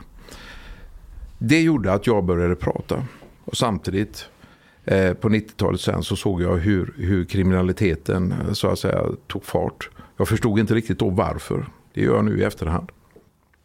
Och det är som så här att eh, eh, skapar vi, ska, om jag frågar dig som så här. Eh, där du jobbar. Hur många av de ungdomarna som bor i det området och är i det området. Eh, hur många av dem skulle du säga gillar polisen? Eh, när vi pratar om ungdomar så måste vi dela in ungdomar tycker jag. På generella plan eh, så har de flesta polis, eh, ungdomar inga som helst problem eh, med, med polisen. Nej, Pratar- gillar, gillar polisen. Gillar, ja, de flesta gillar polisen. Eh, De tycker det är coolt och häftigt och har absolut inga som helst problem med polisen. Sen så, Så har de vi har, de har förtroende för polisen.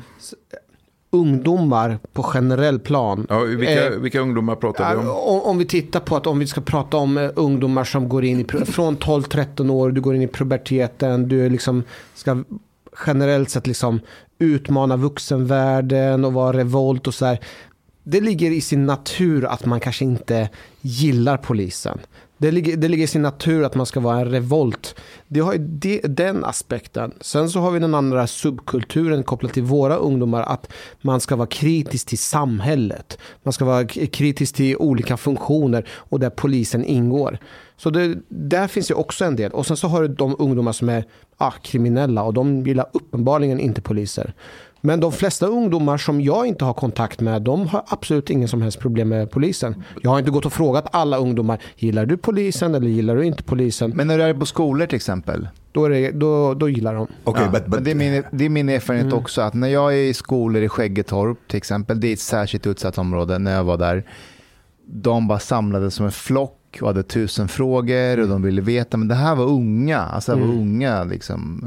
eh, Jag var Cordoba-skolan. finns- Jag var på Cordoba-skolan. Vi gick igenom hela lågstadiet eh, och de var ju liksom satt som tysta som musar och lyssnade på oss och uppskattade och alla ville bli poliser. Men det, det är skillnad mellan att, att gilla polisen och har förtroende för polisen, att, att polisen kan skydda dem, eller? You know, like maybe, maybe they like the police, but maybe they don't really trust that the police can, can protect and help them. Mm, det kan vara också generellt sett unga personer som inte haft så mycket med polisen att göra. Not necessarily young people, but generally people i, Ja. i orten. Ja, därf- jag- ja, jag vad måste tänkte du fråga- säga Ulf? Vad, vad tänkte du komma till? Ehm, jag stöter på eh, många ungdomsgäng på eh, sena eftermiddagar och kvällar. Och eh, jag pratar med dem. Och när jag hör deras uppfattning om polisen så är det skrämmande. Och jag säger, jag själv är ju polis.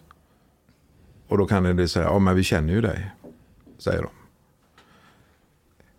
Förr så visste människor som bodde i ett område vad polisen hette Det är väldigt sällan någon vet vad någon polis heter idag. Ehm, den här, den här som du frågade om eh, hur människor eh, ser på mig i olika grupper. Du frågade om den somaliska gruppen. När de väl lär känna dig så, så får de respekt och då vill de att deras barn också ska visa respekt för dig. Jag har varit hemma hos många ensamstående mammor. Eh, väldigt många från Afrikas horn. Som har bett mig komma och prata med deras söner. Oftast är det för sent.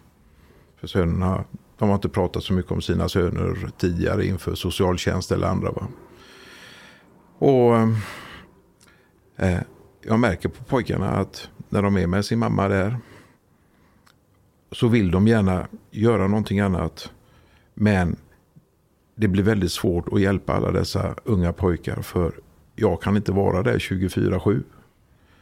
Men jag vet att om vi hade haft en kvarterspolis som hade varit där 24-7 så hade det långsamt löst upp mycket av de konflikterna. För de poliserna hade varit vänner, nära vänner med föräldrarna och de hade gjort sig bekanta med barnen samtidigt som de hade haft den här tummen i ögat. För vi pratade om att stoppa nyrekryteringen till alla dessa gäng som växer upp och alla dessa olika konstellationer. Hur, hur ska vi kunna stoppa dem om vi inte är närvarande? Vi kan ju inte vänta tills alla blir 25 år och grova banditer och sen låsa in allihopa.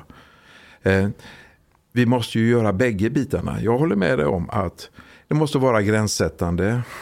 Och idag tyvärr, eftersom vi har som jag menar på att Polismyndigheten, skolan, socialtjänsten har misslyckats va? med sitt uppdrag.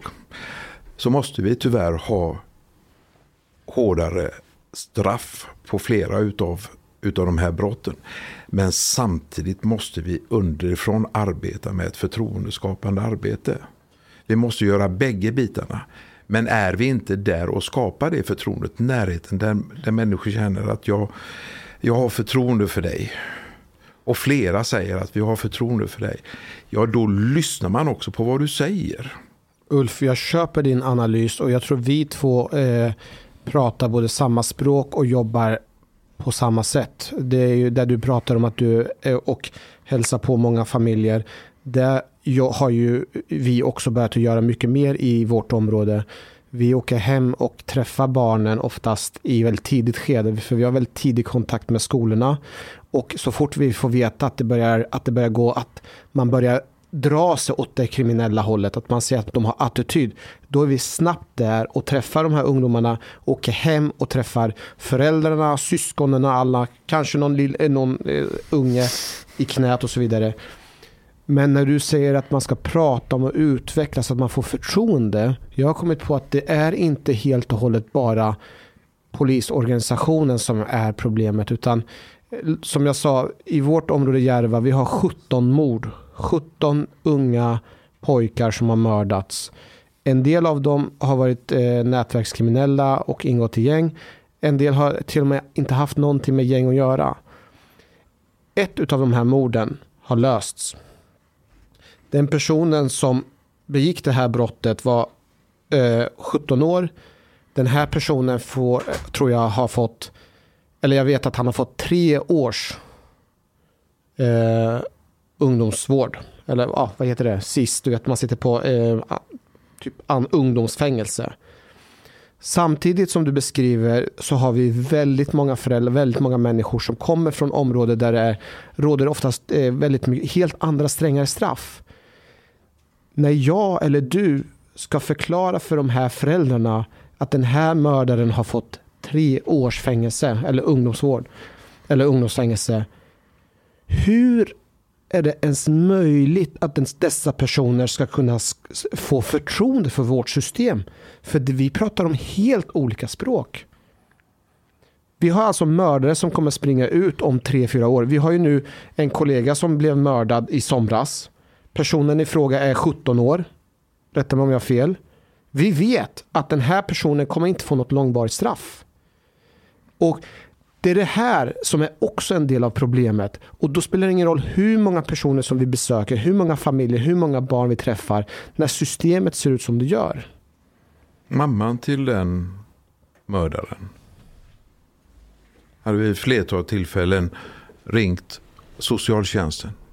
Kom och ta hand om mitt barn. Han är galen. Hon hade ett flertal gånger ringt till Polismyndigheten. Kom och ta hand om mitt barn. Han är galen. Jag vet inte vad han kommer att göra. Ingen lyssnar. Jo, man lyssnar, men ingen åtgärd. Har socialtjänsten, Polismyndigheten, skolan har vi något ansvar i att, att lyssna på föräldrarna? Och om du inte känner föräldrarna, om du inte vet vem det är och föräldern ständigt försöker påpeka hur farlig situationen är för hennes egna son. Och det slutar med att han går och skjuter en människa som är polis. Eh, vi måste göra insatserna innan det händer. Och inte efter det händer. Men nu har det hänt under 30 år. Och nu är det dags att börja göra de insatserna för människorna. För våran uppgift, polislagens första paragraf, den är ju, börjar ju med som ett led i samhällets verksamhet för att främja trygghet och rättvisa. Det står att vi ska göra trygghet och rättvisa. Sen står det så skall polisen upprätthålla allmän ordning och säkerhet och ge medborgarna, tillförsäkra medborgarna skydd och hjälp. Om du tar väck de uthålliga poliserna i Sverige som har varit i bostadsområdena och låter dem sköta sig själva och du 30 år senare kommer tillbaka och säger fan vad ni skjuter och mördar och dödar varandra. Ja, det är en konsekvens och den väcker väldigt många jobbiga känslor hos oss. Men vi har inte varit och gjort det som lagen säger att vi ska göra. Vi ska vara där för att upprätthålla allmän ordning och säkerhet och vi har sett hur den här otryggheten och hur den här osäkerheten har vuxit för varje år, för varje decennium tills vi är i en position där vi är värst i Europa per capita. Och nu undrar vi vad vi ska göra. Medborgarna här har rätt till trygghet och de har rätt till rättvisa. Men människor får ingen upprättelse. De som mördas, deras familjer får ingen upprättelse. Alla de flyktingarna som har kommit hit från eh, de platserna där kalifatet härjade får ingen upprättelse. Alla de människorna som dagligen och stundligen utsätts för olaga hot, tvång eller olika typer av våld i skolan, i hemmet, på platsen där de eh, brukar vara får ingen hjälp. De får inte från polisen för polismyndigheten gör inte det som står i lagen. Nämligen att där det är stora problem, där ska vi upprätthålla allmän ordning. Och så ska vi ge dem skydd och hjälp. Men vi gör precis tvärtom. Vi sätter åsnan bakom vagnen och så säger vi, jaha, ni har ingen skydd och ni har inget hjälp och ni vågar inte säga någonting, ja men då skapar vi kronvittnen och förresten ni kan få vara anonyma vittnen också. Och om de kommer på er så sätter vi en annan stad under ett annat namn med ett annat personnummer. Så hoppas vi att ingen känner igen er. Vi gör precis tvärtom, precis som vi gör i skolorna. Har du mobbat någon? Ja men då flyttar vi på den som är mobbad och inte den som mobbar. Vi, Polismyndigheten, har inte följt sina egna lagar. Och detta trots att vi aldrig har varit så många poliser per capita sedan 2005. Vi har ständigt vuxit per capita. Men om du organiserar polisen på ett sådant sätt så de inte är nära medborgarna, då kommer ju sådana här frågor upp. Vad fan ska vi göra? Och då blir det enda svaret att knäcka gängen så mycket det går. Och både du och jag vet att det går inte att knäcka gängen utan att knäcka demokratin. Och då blir det hårdare lagar, det blir dubbelt så mycket fängelsestraff. Och de här SIS-anstalterna som du pratar om. Ja, det är ju jättebra att man skickar ungdomar till SIS-anstalter. Men vad fan, 90% av de som du sätter på en SIS-anstalt återvänder till kriminalitet. Och ännu värre ser det ut på HVB-hemmen. Alltså, ge föräldrarna makten att ta hand om sina barn med en närvarande polis i området som hjälper föräldrarna och se till att skolan, eh, att polisen ger respekt till de lärarna som finns i skolan. Se till att vuxna i samhället kan göra sitt arbete genom att vara trygga, känna rättvisa och på det sättet kunna uppfostra sina barn och att där vuxna människor också kan säga till andra barn och andra vuxna som beter sig fel. Nu har vi hamnat i den situationen där du skrattar och säger fan hade det varit i Egypten så hade vi gjort på det, på det här sättet. Fan skjutit dem på plats nästan. Vi är ett demokratiskt land men det är inga problem att skapa ett odemokratiskt land och människor i Kina och andra länder säger jag har sett en kamera på mig, sett massa poliser och jag är beredd att sälja mina fri mänskliga fri och rättigheter, min yttrandefrihet och åsiktsfrihet, kanske till och med min religionsfrihet, bara jag får trygghet. Och skapar man den tryggheten så kommer den bara vara en viss stund för människor vill ha sina fri och rättigheter. Ska jag berätta vad en del föräldrar i vårt område börjar göra nu? De tar med sig sina barn och åker hem. Kanske inte till sina hemländer men vi har flera familjer som åker till Kenya. För att de kan få bättre skolgång och de kan få en tryggare uppväxt och framförallt inte riskera att hamna i kriminalitet. Så varför ska de behöva åka till Kenya? Eller till Dubai? Eller till Somalia eller något annat land? Varför ska de behöva åka någonstans för att få trygghet så att deras barn inte blir kriminella. För inte så länge sedan så hade vi SVT var en, en ägare, Riyad, som hade en kiosk i eh, Hjulsta. Han ska packa ihop och flytta tillbaka till sitt hemland. Vi har flera stycken, som du säger själv, som vi pratade om förut. Det är främst personer som har utländsk bakgrund som är med, försöker ha ett drägligt liv här, men det funkar inte. Så de har valt att återvända eh, till sina hemländer för att de inte får den tryggheten. Ja, och då, då förstår vi ju alla vilket fruktansvärt misslyckande man har gjort när det gäller trygghet och säkerhet i det här landet. Vi har, vi har misslyckats och när man misslyckats så tar vi efter alla andra länder. Hur gör de? Bygg mer kriminalvårdsanstalter. Bygg fler SIS-anstalter. Höj straffen, se till att det blir hårdare lagar. Nu jävlar ska vi knäcka gängen. Och vi kommer sälja av våran, vi har redan börjat sälja av vissa fri, friheter och rättigheter i vårt land. Vilka tänker du på då? George Orwell, han varnade genom sina böcker 1984 och sedan Djurfarmen. Att gör vi på det här sättet så minskar vi fri och rättigheterna. Kameraövervakning, appar, men det värsta utav allt att vi hyser misstro mot varandra. Vi litar inte på varandra. Tilliten, förtroendet människor emellan. Tilliten och förtroendet till våra offentliga myndigheter som vi betalar skatt till för att de ska verka i medborgarens tjänst. Den tilliten, den förändrar vårt demokratiska samhälle. Och vi kommer få alltså ett helt förändrat samhälle. Vi har, redan, vi har ju redan skapat det. Vi hade förorter och sen hade vi förorter som blev segregerade. Och de segregerade förorterna var multikulturella. Och senare så blev de utsatta och sedan blev de särskilt utsatta områden. Vad är de utsatta för? Bristande kunskap, bristande demokrati, bristande förmåga att hålla människor trygga och säkra. De människorna som kom hit från alla dessa länder som just ville komma till världens fredligaste land och få trygghet. De är som du säger, de, de flyttar med sina barn ner till länder som inte har detta. Ja, varför då? Alltså det är bristande kompetens vi har i det här landet. Och vi har en gammal lag som är, ja den fyller 725 år i år. Och den heter, det är Upplands, eh, Upplandslagen tror jag den heter ja. Ehm, den säger som så här, land skall med lag byggas och ej med våldshandlingar. Om man tar den sista biten, ej med våldshandlingar, den står ju i lagen att medborgare, enskilda får inte lov att använda våld mot varandra för att få sina fri och rättigheter.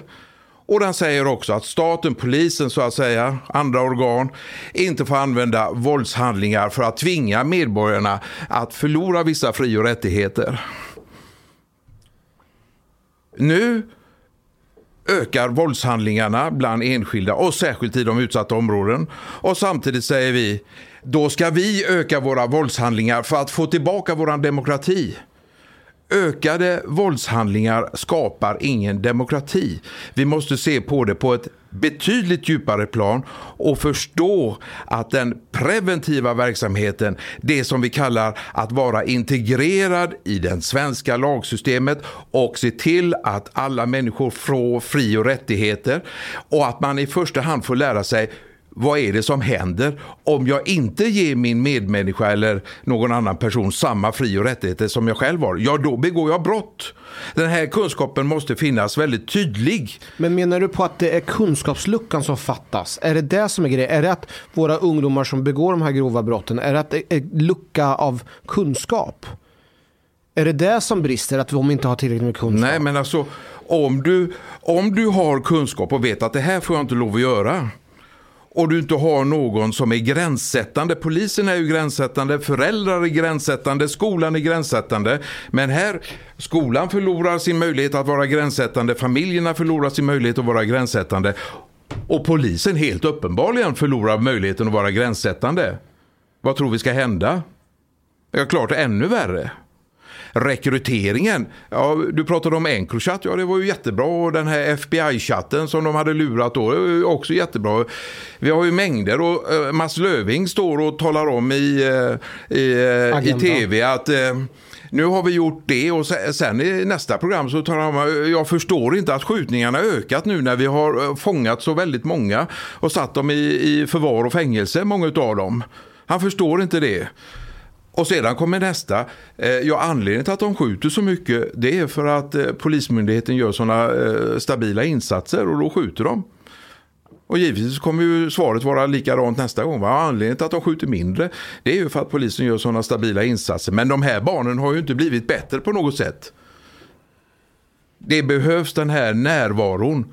Precis som du som pappa eller mamma vet att jag kan inte lämna mitt barn och tro att det ska uppfostra sig själv och sen bli bra. Ni har väl förmodligen läst Flugornas herre, några utav er va? Och då vet ni att barnen lämnades på den där öde ön där. Eller de var på den där öde ön. Och det slutade med att de torterade och till och med skulle ursäkta, döda varandra. Va? Vi har inte varit där. Fast om, om vi tittar på den här närvaron till exempel. Där har vi haft, vi har bland haft Lasse, eh, Lasse Weirup. Weirup och vi pratade bland annat om numerären. Att även om vi skulle ha närvaro, även om vi skulle ha närvarande föräldrar så är barnen i en helt annan numerär. Eh, vi, vi tittar på statistik kring eh, vissa folkgrupper att 50% av befolkningen är under fem, eh, 15 år. Eh, och där, alltså att en större majoritet av befolkningen i våra förorter är unga personer. Och vuxna är eh, kanske bara 20-30%. Och även som polis, även om vi skulle vara närvarande, så är vi numerär mycket, mycket färre. Färre till, i förhållande till vad då? generellt sett, eh, vux, vuxna, alltså vuxna personer i våra förorter är väldigt, väldigt få. Så även om vi skulle öka på närvaron så är, det, så är ungarna i mycket större numerär. Det innebär att så som jag brukar tänka det är att även om polisen skulle vara närvarande så är vi och gästspelar hos många unga personers eh, fritid eller så. För större delen av tiden så, så är de någon annanstans. Hänger du med i resonemanget? Va, vilka är någon annanstans? Ungdomarna, ungdomarna, ungdomskulturen och allt det destruktiva som har hänt. De är så betydligt fler. Alltså numerären som polisen är, numerären som, person, som skolan är.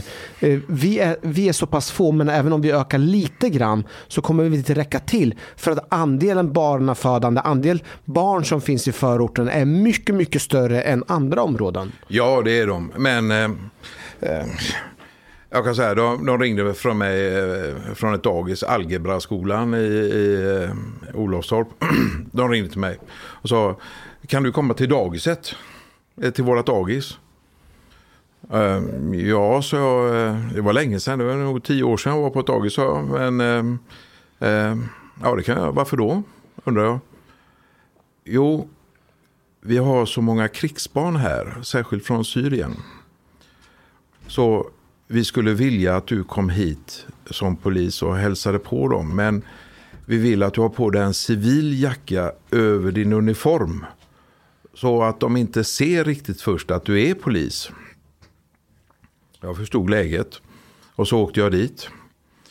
Och de var alltså allt ifrån fyra upp till sex, sex år någonting sånt där var de. Ja, någon var säkert tre år också. Och eh, det var precis som de sa, var, var ett väldigt avstånd. Men efter ett tag så kom de fram och så petade de. För att göra en lång historia kort så satt jag i deras myssoffa sedan. Och jag hade alla ungarna på mig och några var eh, snoriga med. Så en som pussade mig på kinden och så kände jag bara hur den här långa snor grönsnoret så att säga. Hälften åkte in i hans näsa igen och andra hälften satt kvar på, på kinden. Va?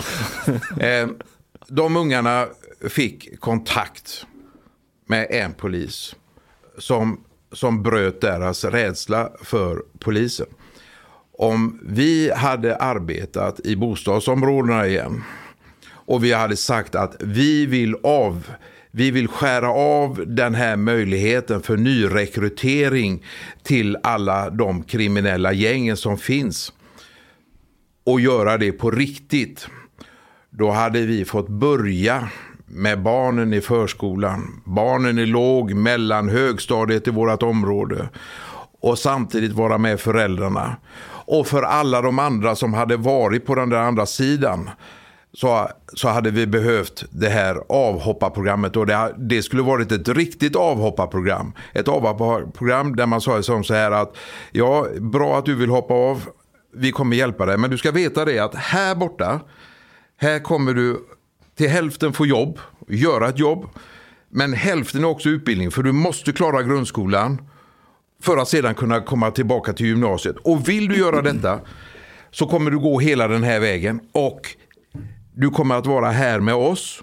Och där är det stabila personer från både socialtjänsten, från de olika religiösa verksamheterna kanske, tidigare kriminella som inte vill vara med, poliser och annat. Alltså att bygga upp en strategi för dem som känner att ja, men jag vill inte fortsätta det här. Sen når du en nivå på de som aldrig mer vill göra brotten. Va? Och gör du det tillsammans med familjerna i området, de som ingår i klaner, de som ingår i större släkt, eh, släktkonstellationer, så har du en möjlighet att skära av det. Men om du bara trycker på med hårdare straff så kommer du lyckas lika bra som de länderna som har gjort det. Och de länderna har inte lyckats särskilt bra. Så vi måste göra bägge sakerna. Och då kan vi då kan vi bygga landet med våra lagar och minska våldshandlingarna. För ska vi, ska vi om, vi, om, om vårt mål är så här, vi vill ha en demokrati och vi vill göra den demokratin bättre, då måste vi minska våldshandlingarna. Jag har tagit ett exempel ibland och sagt som så här. Vi, vi, vi tar en förort, ett, ett, ett större bostadsområde och så hängnar vi in det och så ger vi dem alla bilar och äh, fetaste bästa maten och äh, allt godis och sprit och precis allting vad de vill ha. Vi ger dem allt materiellt de kan få men vi ger dem ingen tandvård och vi ger dem ingen läkarvård och inga vaccinationer, ingenting. Och så går vi tillbaka efter 30 år, precis som vi gjort nu efter, sen 1990 att vi inte har haft några poliser där. Va? Så går vi tillbaka efter 30 år. Och så har jag med mig en ny kille som kommer dit och så står han och tittar på den här förorten och säger Gud vilka fina hus och vilka fina bilar och vilka fina kläder de har. Allt. Men jävlar vad sjuka de är. Dåliga tänd, dålig tandstatus och låg medelålder, jättesjuka. De måste ha sämre DNA än vad vi har det, det är människor som inte är lika friska som vi är. Och jag förklarar, nej, de är lika friska, är eh, likadana människor som vi är. Det är bara det att vi har aldrig gett dem någon läkarvård, vi har aldrig gett dem någon tandvård. Det är därför de har blivit sjuka. Ja, då fattar alla allihopa det. Nu pratar vi om vilka sociala vaccinationer ska vi göra i de områdena där vi själva har Eh, misslyckats eller inte förstått eller inte begripit vad det är som människor behöver i de här områdena för att kunna utvecklas och må bra. Och då är fundamentet för detta att det måste vara lugn och ro. Och då måste det först komma dit trygghet.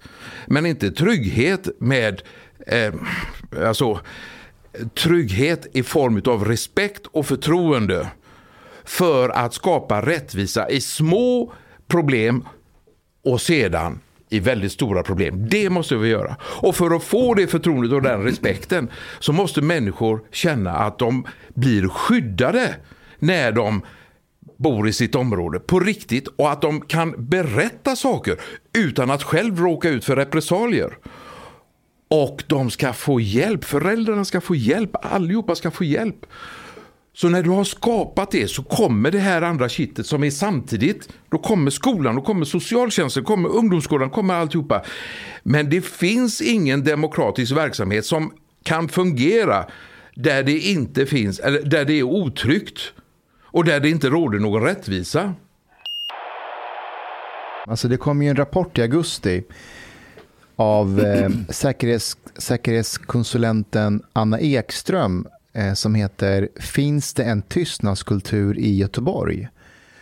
det var en ganska omskakande läsning. Eh, för hon går igenom och, och kommer fram till att det finns en omfattande tystnadskultur i Göteborgs förvaltningar och bolag. Och det är främst socialtjänsten men också skolan, bostadsbolagen och idrotts och föreningsförvaltningen. Så det hon skriver där mer specifikt är att det är alltså kriminella nätverk som, som filmar de anställda på väg till jobben. Ehm, och inne på arbetet så, så, ser man kollegor som fuskar med ärenden för att gynna en specifik person, men man säger ingenting. Ehm, det är hopfulla klienter eh, eh, som följer barnen till deras skolor. Ehm, och så gömmer man knark i deras eh, lokaler. Eh, och när hon kom ut med det här så var cheferna eh, i Göteborg på de här eh, bolagen, de visste ingenting sa de. Det, det här har vi inte hört talas om. Och nyligen kom det en ny rapport, en, en kompletterande rapport från statsledningskontoret som konstaterar allt det här. Ehm, och så tänkte jag, jag tänkte säga eh, Ulf, varför just i Göteborg? För att jag vet att just korruption är en sån här grej som har förekommit i Göteborg specifikt tidigare. Eh, är, är det en slump att det här förekommer där nu eller vad, vad handlar det här om? Jag tror det är lika utbrett, utan att veta, tror jag det är lika utbrett i eh, Stockholm och andra storstäder, Malmö och så vidare. Det är inte, det är inte bara Göteborg. Men eh, vi, vi, vi, vi pratar om den här, eh, de här utlevande kriminella våldshandlingarna. När de slutar. Det slutar skjutas så att säga. Ehm, ska vi vara trygga då? Nej, ska vi inte vara. Det som händer när du redan har nu alltså stora kriminella våldsbejakande organisationer. Det handlar ju om, om vi bara tar kriminalitet så handlar det ju om konkurrensfördelar. Precis som privata företag konkurrerar mot varandra. Så när de slutar skjuta betyder att de har dragit upp sina gränser. Vem äger rätten att göra vad i ett visst område? Nu är det massa ungtuppar som spelar eh, högst upp på gödseltoppen och skjuter för att skaffa sig det här. För ledarna, många av ledarna sitter ju i fängelse. De största ledarna sitter någon annanstans i världen. När de slutar skjuta, det är då vi har fått den riktiga maffian. De här grupperingarna, de behöver information. Information från de offentliga myndigheterna som, som på något sätt antingen förstör deras affärer eller som de kan tjäna pengar på. Det börjar med utpressning och, och det här med kriminella gäng. Låt mig bara ta detta som en parentes. Kom ihåg, kom ihåg vad, vad jag sa. Information. Jag, jag hänger inte med där. Okej. Okay. Um, ehm, Göteborg är den staden och nordost, särskilt nordost, är det området där man tar flest barn från föräldrarna. Socialtjänsten tar flest barn. Um, och det, det kan man tycka är, man kan tycka det är orättvist då. Men det, vi kommer behöva ta många fler barn om den här utvecklingen fortsätter. Det är inte samma sak som att de kommer till ett bra HVB-hem eller till en bra fosterfamilj. Men de som är starka och mäktiga,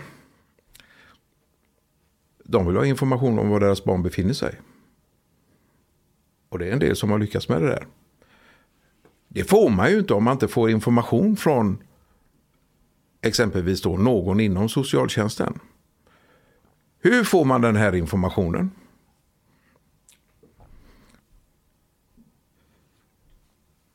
Du har ett släktnätverk där ett stort släktnätverk. Man kämpar, man utbildar sig till läkare, jurister och eh, ingenjörer. Eh, allt möjligt utbildar dig till. Men i det här stora släktnätverket så har du också människor som inte utav olika anledningar lyckas få jobb eller lyckas utbilda sig så bra. Men helt vanliga människor. här har du ett, ett kriminellt nätverk eller ett kriminellt släktnätverk eller vad du vill. Mycket intelligenta, mycket duktiga men sysslar med kriminalitet. När deras område, när deras verksamhet är klar så hindrar ju offentliga myndigheter deras verksamhet. Så man kartlägger myndigheterna. Man kartlägger vem som går in i de olika kontoren. Eh, Vår polisstation uppe i Angered är ju kartlagd. De vet vilka som arbetar där. De vet vilka polisfordon de är, är, har. De, de vet vilka eh, privata fordon poliserna har. Det är kartlagt. Givetvis måste du ha information om din fiende så att säga. Om den som konkurrerar eller skadar dig. Eh, socialtjänsten, alla offentliga verksamheter som man har intresse av kartlägger man. Så Det här eh, kriminella eh, släktnätverket eller annat nätverk tjänar grovt mycket pengar. Pengar som i Sverige, vi har ju digita, digitaliserat allting. De här personerna kan inte enkelt, hur enkelt som helst, föra ut massa miljoner. Så när man då utpressar personer, företag, verksamheter, restauranger, vad det nu kan vara, med invandrarbakgrund så är det inte bara de som bor här. Släktnätverket klanen kan ju vara jättestort i Europa och i hemlandet fortfarande. Så den som då utpressas, om det nu rör sig om väldigt mycket pengar, kan få klart för sig att du betalar inte de pengarna i Sverige för våra digitala system klarar ut av det. Du betalar dem i ett annat land. Och du betalar inte i klumpsumma till alla de här utan du betalar så här mycket pengar till var och en utav de personerna som jag anger här med, med, med de här kontona. Så betalas pengarna ut utomlands. Sverige har ingen aning om det. Och den som blir utpressad kan heller inte säga någonting. Eller så vänder pengarna vid, eh, vid bankkontoret. Alltså vid växel, eh, vad heter det, det här eh, Western Union och andra. Va? Pengarna vänder där. Utan transferering med, med samtal så vänder pengarna i hemlandet också. Man break even men någon förlorar på, på transaktionen. Och det är ju inte de som är kriminella. Så man hanterar pengar och de får man via narkotikautpressning. Men de kan betalas på helt andra sätt. Det här kriminella släktnätverket nu känner till den här, det här eh, ärliga släktnätverket. De som sköter sig. Och eftersom man får massa pengar så bör man investera i Sverige istället. Du köper fastigheter, du köper vita verksamheter med bulvaner. Om ni tänker det precis på samma sätt som eh, eh, du, du har bilmålvakter finns ju någonting va? Ni känner till bilmålvakter. Ja, eh, han, är, han äger 5000 bilar och de kör bilarna som de vill. De här, de här, sådana här målvakter finns även för företag, hus och så vidare. De här målvakterna då eh, eh, har behov av information.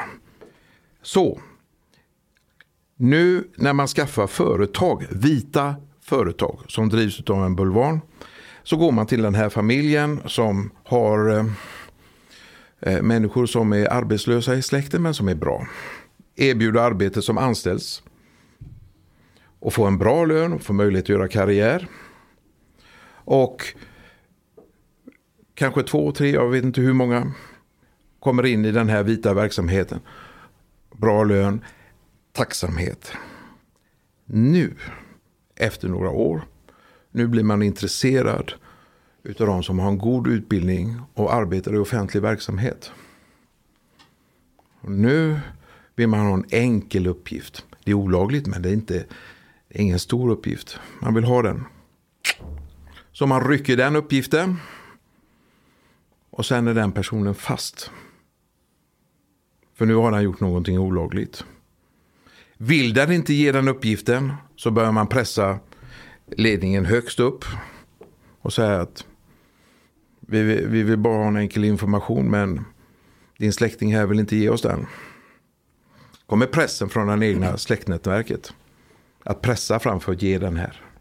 Och när den väl har gett den första så pressar de det ena efter det andra. Information.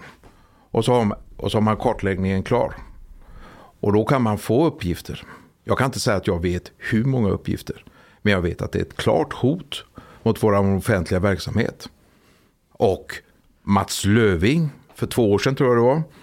Stod i eh, Rapport och sa att den här nätverksbaserade kriminella verksamheten är så allvarlig att den är systemhotande. Och vad menar man då med systemhotande system? Det är att våran konstitution är uppbyggd utav grundlagarna och för att grundlagarna ska kunna genomföras så har du eh, någonstans runt 200 myndigheter som på olika sätt i det här konstitutionella systemet ska ge människor det som de har medborgerlig rätt till utifrån den skatt som vi allihopa betalar. Om du vill korrumpera det systemet så går det att göra under förutsättning att man inte håller på att skjuta åt det helvete. För det stör affärerna. Skjutning är förbannat dåligt. Skjutningar och mord, det är det sämsta som man kan göra. De vill att det ska räcka med att man bara drar ett litet pekfinger så över halsen. Eller bara visar lite granna. Så att alla förstår. Då behöver de inga skjutvapen, de behöver inga kalasjnikov, de behöver inga bomber och granater. De är redan så starka så att man kan, de visar bara med ett finger. Och de har inga vapen och de har ingen narkotika på sig. Nu har du fått en maffia och det vi håller på att göra i Sverige det är att lägga grunden för den maffian. Och så länge första generationen som kom hit, där väldigt många ska jag säga, är tacksamma för det som Sverige har gjort för dem, så är de mottagliga för poliser som med respekt talar om att jag vill lära känna dig, jag vill lära känna din familj, jag vill lära känna, alltså inte, på det, inte, på det, inte med de orden jag säger nu, men att man kommer nära dem och, och börjar få den här förtroendet och där man i förtroende, där det handlar om hur kan du och jag, hur kan vi tillsammans lösa det här? För jag vet att pappan och mamma kan lösa det på ett sätt som jag aldrig kan, men jag kan ge mamman och pappan trygghet. Jag kan ge människor här trygghet. Jag kan ge den här ungdomsgården trygghet. Jag kan ge de som jobbar där trygghet. Men jag kan inte göra det om den här verksamheten växer och blir starkare. Och när jag pratar om kvarterspoliser så pratar jag inte om att sätta tillbaka en kvarterspolis i området. dels pratar vi om uppgraderade kvarterspoliser. Och sen måste varje område ha sin egna polisstation. Och där, där behövs det vara fyra kvarterspoliser. Dag, kväll, natt. Ständigt närvarande. Och den gången som glasrutan inte är krossad, den gången som flaggan inte är nerriven, den gången som de inte ritar eh, massa tags på eh, polisdörren. Den gången har du vunnit första steget. Men vi måste vara uthålliga och vi måste vädja till människors goda sidor. För ungdomarna, de har, de har ingen chans att stå emot de krafterna de kriminella krafterna som finns där i området. Ulf, om jag, ska, om jag får vara lite djävulens advokat här. Alltså det du beskriver, det, det här är så pass omfattande och att tänka på ett helt nytt sätt som du beskriver här med kvarterspoliser på varje hörn. Det är inget nytt sätt, det är, be, det är beprövat ja, okay. och det funkade. Jag förstår, jag förstår, det funkade då. Men kan man inte då vända på det och säga så här, fast det svenska systemet har inte varit något fel på. Det har ju funkat alldeles utmärkt. Det är ju människorna som har kommit hit som inte passar i, i, som inte clinchar och interagerar med vårt system. Vi kanske inte ska ta emot de människorna helt enkelt. Det där är en, nog en ganska så utbredd eh, tanke. Och, och den växer sig större. Och den polariserar vårt samhälle och den, när den gör det så polariserar den även politiken. Så vi ser att det blir större avstånd mellan de politiska blocken. Och ju mer mord, ju mer djävulskap som händer som vi inte, som vi inte åtgärdar med rätt åtgärd och inte, och inte ger medborgarna kunskap om att nu gör vi rätt åtgärd nu har vi kompetensen för att göra det som gör att ni kommer bli trygga, ni kommer bli säkra och vi kommer så mycket som möjligt garantera er rättvisa om ni blir drabbade, eller de, ni som är drabbade. Eh, om vi inte gör det så polariserar vi.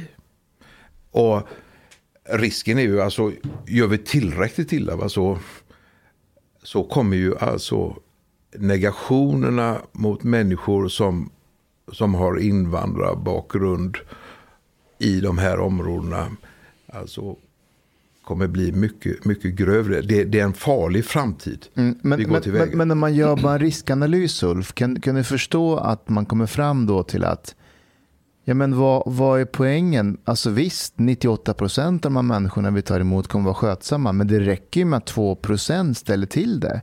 Så att det blir systemkollaps som Mats Löving som var NOA-chef står i Agenda eller Aktuellt säger. Varför ska, vi då, varför ska vi då ta emot de människorna ens? Varför vi ska ta emot de två procenten?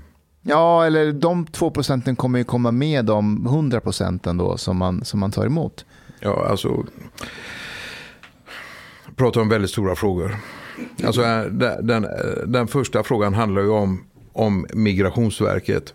Det handlar, handlar om eh, vad som krävs för att få ett permanent uppehållstillstånd. Och den tredje frågan är vad krävs för att bli svensk medborgare? Det, det är ju sådana frågor. För, för att ta det och, Och skruva bara- till det lite grann. Jag vill bara säga detta. Och, och, och vi har en lag som säger att eh, eh, om du är utlänning, alltså eh, migrant, turist eller vad som helst, men du är en utlänning, du är inte svensk medborgare och du begår brott i landet så riskerar du att, eh, att lämnas ut. Eller att, eh, då riskerar du för att lämna landet. Sverige har ingen demokratisk skyldighet att ta hand om en person och låta den bli medborgare samtidigt som denne begår brott i landet. Det är ingen demokratisk skyldighet för Sverige. Människor som kommer från andra länder hit och begår brott, ja de, de, de har försatt sin chans, de är inte välkomna. Ulf, eh, du känner till att eh, Säkerhetspolisen eh, pekar ut fyra stycken, var det imamer? Sex. Sex imamer. Fem varav en var inte imam. Ja. Och de här personerna var, de var hot för Sveriges säkerhet. Ja. Och egentligen så som jag förstod det så skulle de utvisas. Men ja, de ska utvisas. de ska utvisas. Ja. Men vad har hänt? Ingen har utvisats men eh, en av dem har lämnat landet. Mm. Men de andra eh, kommer ju aldrig kunna eh, återvända tillbaka till sina hemländer de kommer ifrån. Utifrån att de själva riskerar att ja, eventuellt eh, ställas inför någon form av eh, dödsstraff eller motsvarande. Och så att det där funkar ju inte heller emellanåt. Att vissa personer som begår brott ska egentligen utvisas men i deras hemländer så kan riskera de också betydligt större konsekvenser. Det jag ville skruva till med det är att idag... Men låt mig kom- bara säga det, Ja. det. Det är 40 samhällsfarliga personer vi har i landet. Varav eh, sex är etniska svenskar. Så det är 34 till alltså. Fast med inte svensk bakgrund. Jag tänker i vart fall att de som inte har rätt att vara här och vi ska eh, skickas tillbaka så ska de väl kunna göra det. Men jag skulle säga innan jag kom hit till studion och skulle spela in så pratade jag med min eh, mamma. Jag har ju växt upp hos en svensk familj. Eh, och eh, min mormor hon fyller imorgon 91. Eh, hon har blivit jättegammal nu och hon är eh, jättesjuk. Hon har Eh, hon- hon kommer ju dö egentligen när som helst. Men, och hon är en sån här, så här gammal, eh, du vet från de här äldre generationer som under inga som omständigheter vill ha hjälp utifrån. Hon vill vara självständig och klara sig själv. Men nu så har hon kommit till, eh, till den punkten där hon inser att det är mycket bättre ifall hon får bo i något så här äldreboende. Eh, när min mamma pratar med socialtjänsten så visar det sig att det kan ta upp till ett halvår innan hon kan få ett boende. Min mormor är 91 år. Hon har aldrig gått på bidrag. Hon har jobbat, kämpat, haft sin egen butik, betalat skatt. Var, alltså verkligen inte varit någon människa till last. Och det här, så här behandlar samhället henne nu sista åren innan hon kommer dö. Jag tänker att vi vill inte polarisera. Vi pratar om att det är polarisering. Men i slutändan så är det det här det faktum det handlar om. Det handlar om resurser. Och var ska resurserna fördelas och vem ska, vem ska få de här resurserna? Och jag undrar ifall inte de flesta eh, människor ute i, i landet ser ändå framförallt till, sin, e- till sig själv och sina egna förmågor och sina nära an, anhöriga. Och när de ser att det här är konsekvensen, då är det inte konstigt kanske att man är väldigt skeptisk till att ta emot en nya eh, medborgare, eller ta hit massor med nya människor. Så vad är din fråga menar du? Min Eller- fråga det är att i slutändan så pratar vi väldigt mycket om att polisen ska vara närvarande, vi ska ha poliser överallt, vi ska återupp, eh, återuppbygga samhället med närvarande resurser överallt. Men samtidigt så kostar ju de här, det här är ju, det, det, det är ju resurser som vi måste ta ifrån. Och samtidigt så är det en massa resursbrist och att inte alla människor får de service som de har rätt till. Så hur, vad, Hur får vi ihop ekvationen? Hur ska vi få ihop den här ekvationen? jag är med tio sekunder ska jag förklara det. Ehm, grunden för ett samhälle för ett demokratiskt samhälle det är att, att du känner dig trygg att kunna uttrycka dina åsikter. Och, och göra det som du har rätt till. Och också kräva det som du har rätt till utifrån att du faktiskt betalar skatt. Och det är inte nog med det. Du säger att en viss andel utav min skatt som jag själv inte behöver delar jag solidariskt med mig till de som inte har några pengar. Till de som inte har några förmögenhet. Du är solidarisk när du betalar skatt. Och nu ser du att dina skattepengar inte räcker till till det som, som, eh, som till din mormor här. Och för andra människor som det inte räcker till för. Som är i nödbehov av olika slag. Det där är en jättestor fråga. Varför räcker det inte till när vi har ett av de högsta skattetrycken i världen? Vad är det som gör att det inte räcker till? Har inte vi, var det inte någon studie på att det visar hur många, det är bara ett visst antal procent som försörjer resten av andra. Hur, var, var, var, vart ligger de här siffrorna på? Och det var någonting om att eh, var fjärde person blir försörjd av någon annan eller någonting. I arbetsför ålder. Eller vad det var. Eller var femte kanske det var. Det, det, du ber mig att titta på hela systemet. Jag, låt mig ta... Jag förstår precis vad du säger.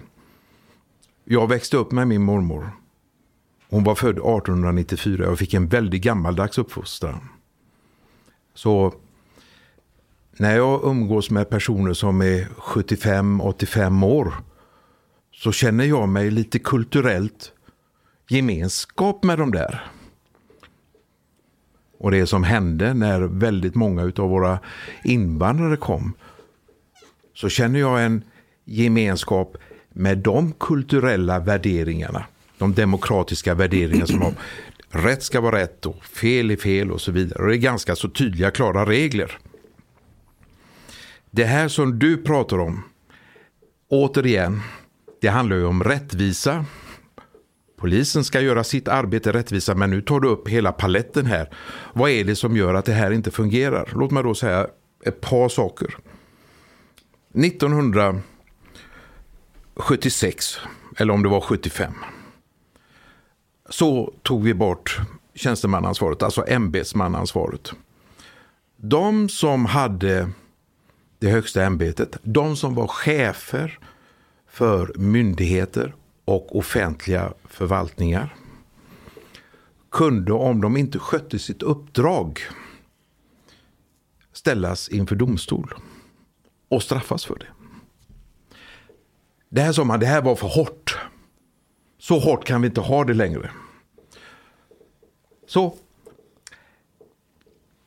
på den tiden de som var chefer de var tvungna att ha i sitt chefsled nej-sägare.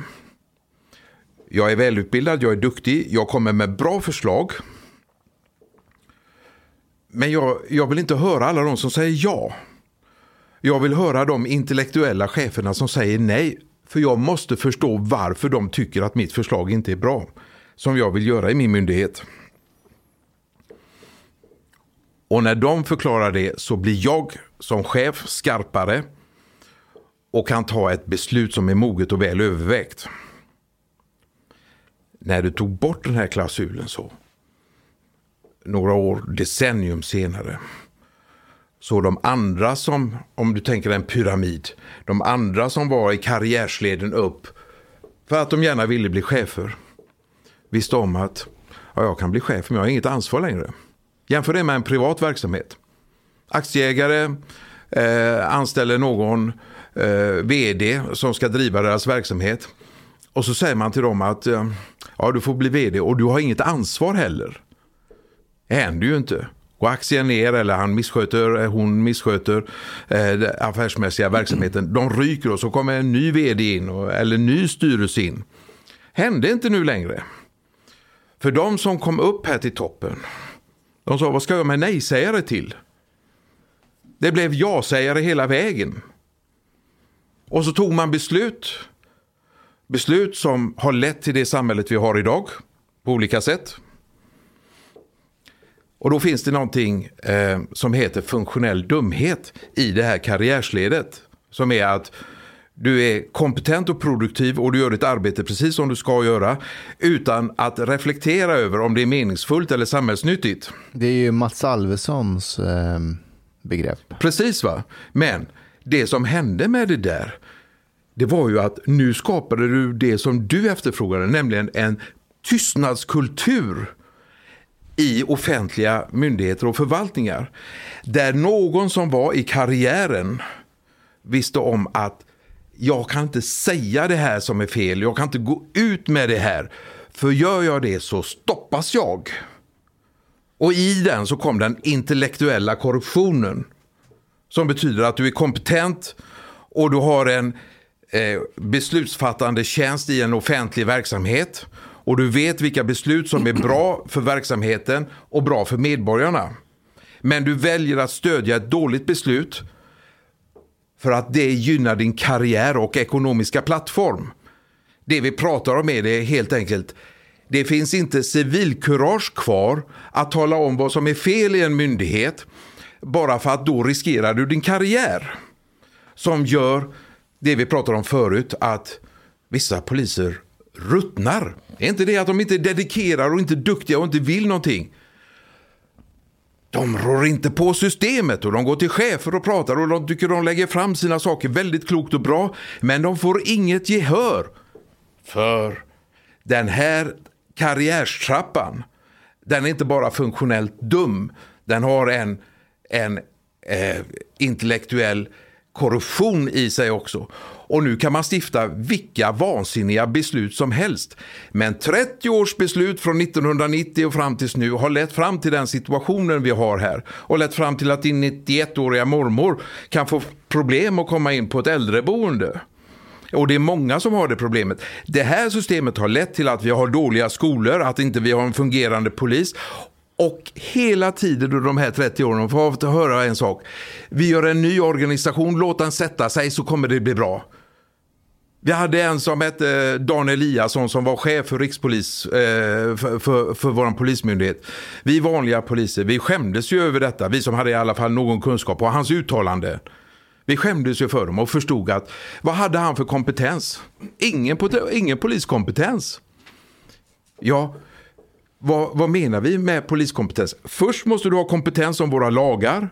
Och sen måste du förstå hur våra strafflagar, brottsbalken, hur den ska fungera för att människor ska få sina fri och rättigheter. Ordet polis betyder stad. Alla som bor i en stad är stadsbor. Alla som bor i Akropolis eller Minneapolis eller Indianapolis, de bor i staden polis. Alla är poliser. Vad är det för skillnad på en vanlig medborgare och en polis? Jo, det är det att en vanlig medborgare har alla rättigheter och alla friheter, vilket en polis också har. Men den har också skyldigheten att se till att de här friheterna friheterna och rättigheterna bevaras. Och klarar vi inte av det så får vi segregation. Och den segregationen börjar vi skylla på varandra och så tycker vi att vissa människor från vissa länder med vissa färger och vissa uttal och så vidare eller namn eller vad fan som helst. Så säger vi att ja, de kommer därifrån och du kan inte lita på dem och de är dåliga. Och så bygger vi den här misstänksamheten som raderar tilliten och förtroendet. Det, det, här som Ulf beskriver eh, innan om eh, karriärsmöjligheterna, det är hela premissen i, i The Wire. Mm. Du vet den här mm. Chain of Command, och jag vet att Ulf inte har sett The Wire. Eh, men där är det verkligen duktiga, kompetenta poliser som ser brister i organisationen, men som inte säger ifrån för att de vet att det kan vara deras näst, alltså näst, näst på tur att få en till stol att sitta mm. på. Det, det, är ju lärdomen från uh, serien Chernobyl på HBO också. Just det. Right. det är ju tystnadskultur av rädsla för att om du går emot cheferna högre upp mm. uh, så finns det repressalier. Om du erkänner att du har begått ett misstag. Och det är ju det som leder till härdsmältan. Men uh, jag, jag, vill fråga dig en grej när, när du nämnde Jag beundrar er faktiskt. Vad sa du? Ni pratar så lugnt och så sansat. Eh, och jag känner hur, hur jag kokar ibland. Eh, jag ska försöka vara lite lugnare och ta vi, efter vi det. brukar skratta emellanåt oss. på, på tal om det, Mustafa, varför är din gylf trasig? Varför, varför har du gylfen öppen hela tiden? Men det brukar Ida också säga. Och då brukar jag säga för jag är alltid redo. What, why are you looking at Mustafa? Nej, jag har sett det två gånger i rad. Jag bara undrar vad är problemet Ja, är. men du, du lyfter det hela till en rätt nivå nu. Det Du nämnde Dan Eliasson eh, och, eh, och så tänker jag på det du har berättat om att kvarterspoliserna, det som har funkat förut, vi behöver gå tillbaka till det i, i en viss mån. Eh, och då, då, då undrar jag, hur ser maktledet ut? Vart ifrån behöver, för jag gillar det du säger. Det låter bra i mitt huvud eh, om att det måste vara konstant närvaro. Det ska vara en sorts social vaccination. Att eh, på samma sätt som den här hypotetiska orten som var med väggar och fick godis och bilar och allting, men ingen läkarvård så kommer den kollapsa. Detsamma gäller med sociala vaccinationer så att säga.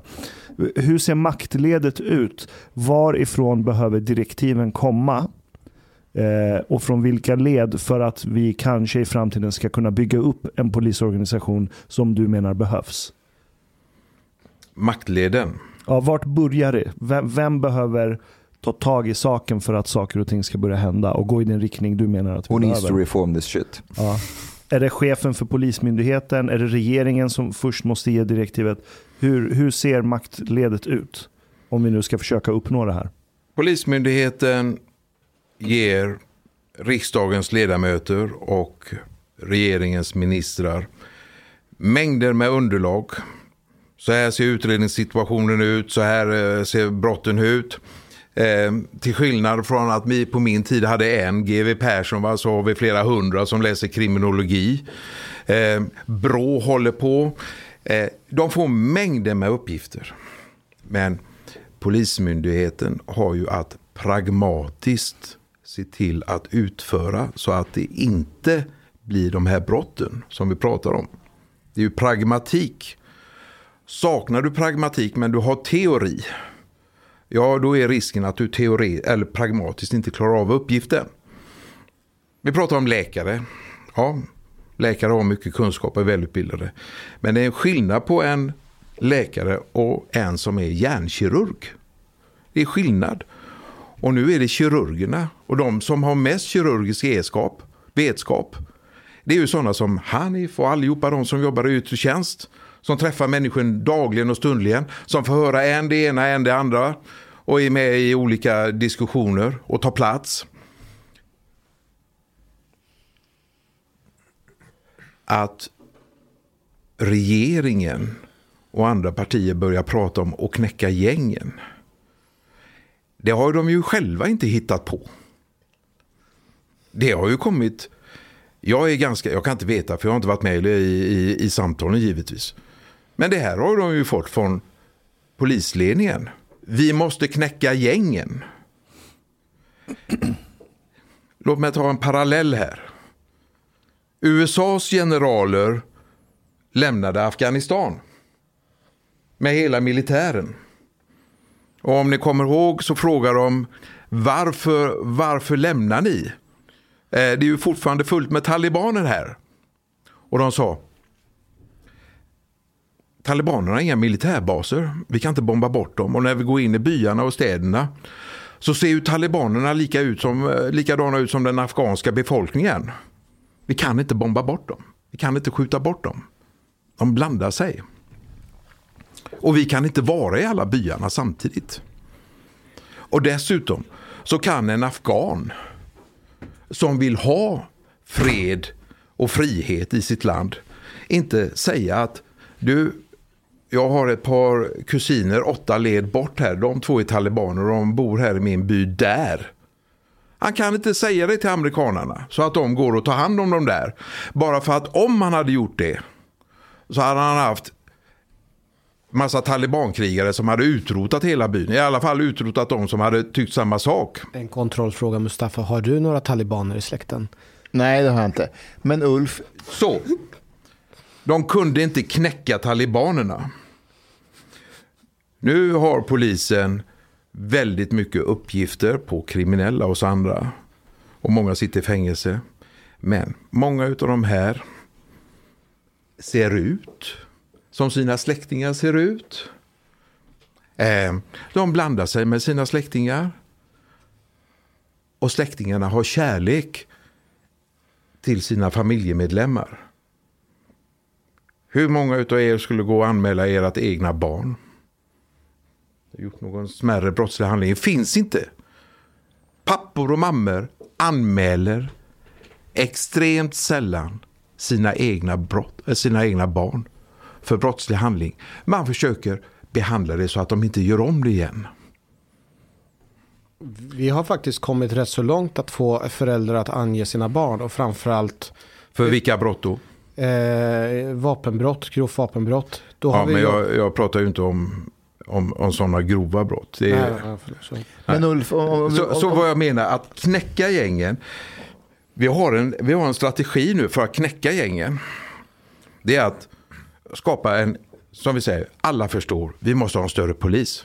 Nej, Ingen vet att vi, vi har aldrig haft så mycket poliser som vi har idag per capita. Det är bara att vi har dem felorganiserade, det är det ena. Och jag säger inte emot att vi inte behöver poliser, för det behöver vi, men då måste de organiseras rätt. Det är det ena. Det andra är att ingen har tänkt på hur mycket ordningsvakter väktare vi har. Känner ni till hur många vi har? Betydligt fler än vad vi hade för många år sedan. Ja, det är klart.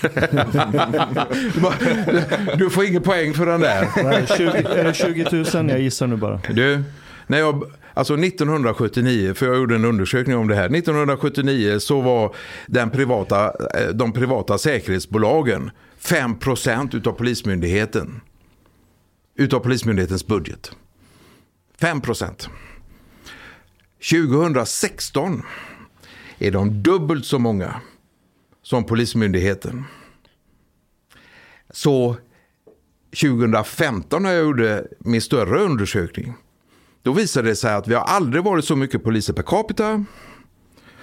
Och det är ju för 17 hakar dubbelt så många ordningsvakter väktare. Det borde vara supertryggt, eller hur? Med så mycket trygghet, med så mycket trygghetsskapande verksamhet så borde det vara supertryggt. Det är det inte. Då måste man leta efter felet någon annanstans. Men det finns en ännu farligare utveckling i det här. Och det är det att när, när de här privata väktarbolagen började växa. Jag kommer ihåg på 80-talet så, så sökte man precis som försäkringsbolagen gör. Försäkringsbolagen söker duktiga utredare. Samma sak gjorde eh, eh, väktarbolagen. De sökte duktiga eh, polisiära organisatörer som var vana vid att leda och, och styra folk. Så fler och fler poliser började komma upp i, i högre tjänster i de olika säkerhetsbolagen. Fetare betalt också säkert. Sen hade vi en rikspolischef 92-93 som hette Björn Eriksson. Björn Eriksson, någonstans runt 2000, jag kan inte talet. Så han hade i alla fall slutat sin rikspolisroll. Och nu blev han lobbyist för de privata säkerhetsbolagen. Och vi kan se att fler och fler ordningsvakter är på platser som där det tidigare var poliser. Så kallade LOV-områden. Från att ha varit någon verksamhet som gick omkring med nycklar och låste fastigheter och industrier. Så har man nu LOV-områden där man har torg, eh, där man har gator, stråk som man ger de här ordningsvakterna då på grund av bristande trygghet. Eh, eh, att, att, eh, att vakta de här områdena, att trygga de här områdena. Så man för in med den mängden ordningsvakter vi har allt fler sådana i att upp, eh, upprätthålla det som polisen tidigare gjorde. Och då har vi en ekonomisk sak. Skattebetalarna betalar nationell skatt för en stor polismyndighet. Och sen så betalar de en ökad kommunal skatt för alla de ordningsvakter som den nationella polismyndigheten inte längre klarar av att uppfylla. Så det blir ökade påslag och blir det inte ökade påslag så tar man kommunal budget och för över pengar där till kommunal trygghetsverksamhet som drabbar annan verksamhet. Eventuellt din 91-åriga mormor som inte får något äldreboende. Fördröjt. Så det blir ökade kostnader och fortfarande sämre utveckling. Och det här leder ju till slut, som man har pratat om, att vi kanske skulle ha en stadspolis i Sverige. Så med de tidigare poliserna som arbetade i bolagen, med rikspolischefen och nu med glädje så ger Polismyndigheten över ansvaret till att kommunen har en skyldighet att utöva trygghet och säkerhet för sina medborgare. Men Polismyndigheten är förmän för alla ordningsvakter och äger rätten att styra dem. Eh, vi har bäddat för en ny typ av framtida polis. Eh, en sak bara Ulf, när det gäller... Det är en risk och den risken den läser du från Orwell. Vi har, vi har, vi har en direkt Orwellsk inriktning för att vi inte klarar av att organisera polisen utifrån det systemet som vi har kompetens för och erfaren, erfarenhet utav som fungerade. Jag ser det som en eh, eka där du har dragit ut bottenpluggen och eh, vattnet forsar in och de öser ut vatten ur ekan. Och eh, så säger någon, stoppa tillbaka bottenpluggen. Nej, ge dem större spänn så de kan ösa fortare. Va? Det, vi gör ett gigantiskt misstag inom Polismyndigheten. Och den kunskapen överför vi till politikerna. Som blir osäkra och använder samma ord. Knäck gängen. Vi ska inte skada demokratin men vi ska göra samma sak som Kina och alla andra länder gör när vi övervakar folk. Jag har en jätteviktig fråga Ulf. Din parkering. jag måste bara komma, jag måste faktagranska det, fakta, faktagranska det, det Ulf säger. Mm. Angående andelen polisen blir fler. Det stämmer men per capita så blir vi faktiskt inte fler utan vi har till och med blivit färre. För andelen eh, medborgare i det här landet har ökat. Vi är över 10 miljoner. Jävla eh, invandrare. Eh, Medan poli, Polismyndigheten, det stämmer att vi har blivit fler poliser. Men om vi tittar per capita så vi, är vi inte fler poliser. Eh, vi är tillbaka vid runt eh, i början av 2010. Där var vi lite fler poliser, men nu backar vi igen. Så det har vi Nej, blivit... Du, jag måste... Eh, där det här är, det är 20 900 poliser. Hur många poliser hade du 1980? 80 vet jag inte, men Nej. 2020 har vi 20 900 och vi har blivit 10 380 245 eh, eh, medborgare i det här landet. Och om, om man tittar 10 år tillbaka. Om jag, om jag får avbryta dig. Ja, förlåt. 1980 hade, 1980, 1980 hade vi eh, eh, drygt 16 000 poliser. Vi var...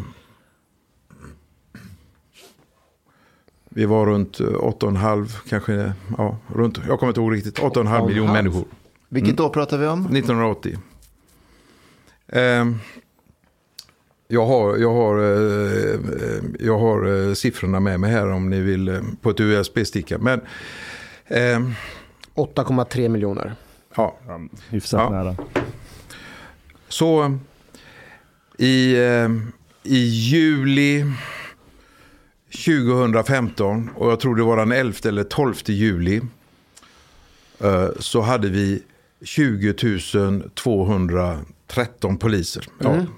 Det stämmer, men sen så skedde poliskriset och vi tappade tusen poliser per år i början av omorganisationen. Ja, vi, alltså från, från 2016 till 2018 eller 2019 så förlorade vi 1600 poliser och från 2015 till 2019 så steg antalet poliser enbart med 0,5 procent. Mm. Samtidigt som vi fick betydligt fler medborgare, eller eh, nya människor till det här landet. Den här uträkningen som jag har gjort, den räknar på antalet medborgare. Antalet, wow. antalet medborgare. Eh, Okej, vi Ja. är betydligt fler som inte är medborgare, där bland Och- Omar. ja, Och det är en del av dem som det går bra. ja, bara han kräver ju tio poliser med ständig övervakning. Nej, så att eh, eh, eh, vi kan eh, titta på den där USB-stickan Ja. när du har tillfälle. Men där, där kommer du se att från 1980 till 2015 så är antalet medborgare, då har Sverige vuxit i, i folkmängd med 18 procent. Andelen procent poliser som har ökat under samma period är 31 procent. Och antalet anmälningar under samma period är 64 procent. Så att eh, det är helt klart att det blev ett hack mellan 2016 och 2019 där när 1600 poliser. Men det var fortfarande som så att vi, hade, vi har aldrig haft så mycket poliser per capita. Fast eh, 2015 fick vi över 100 000 eh, flyktingar hit. Det var 100. 150.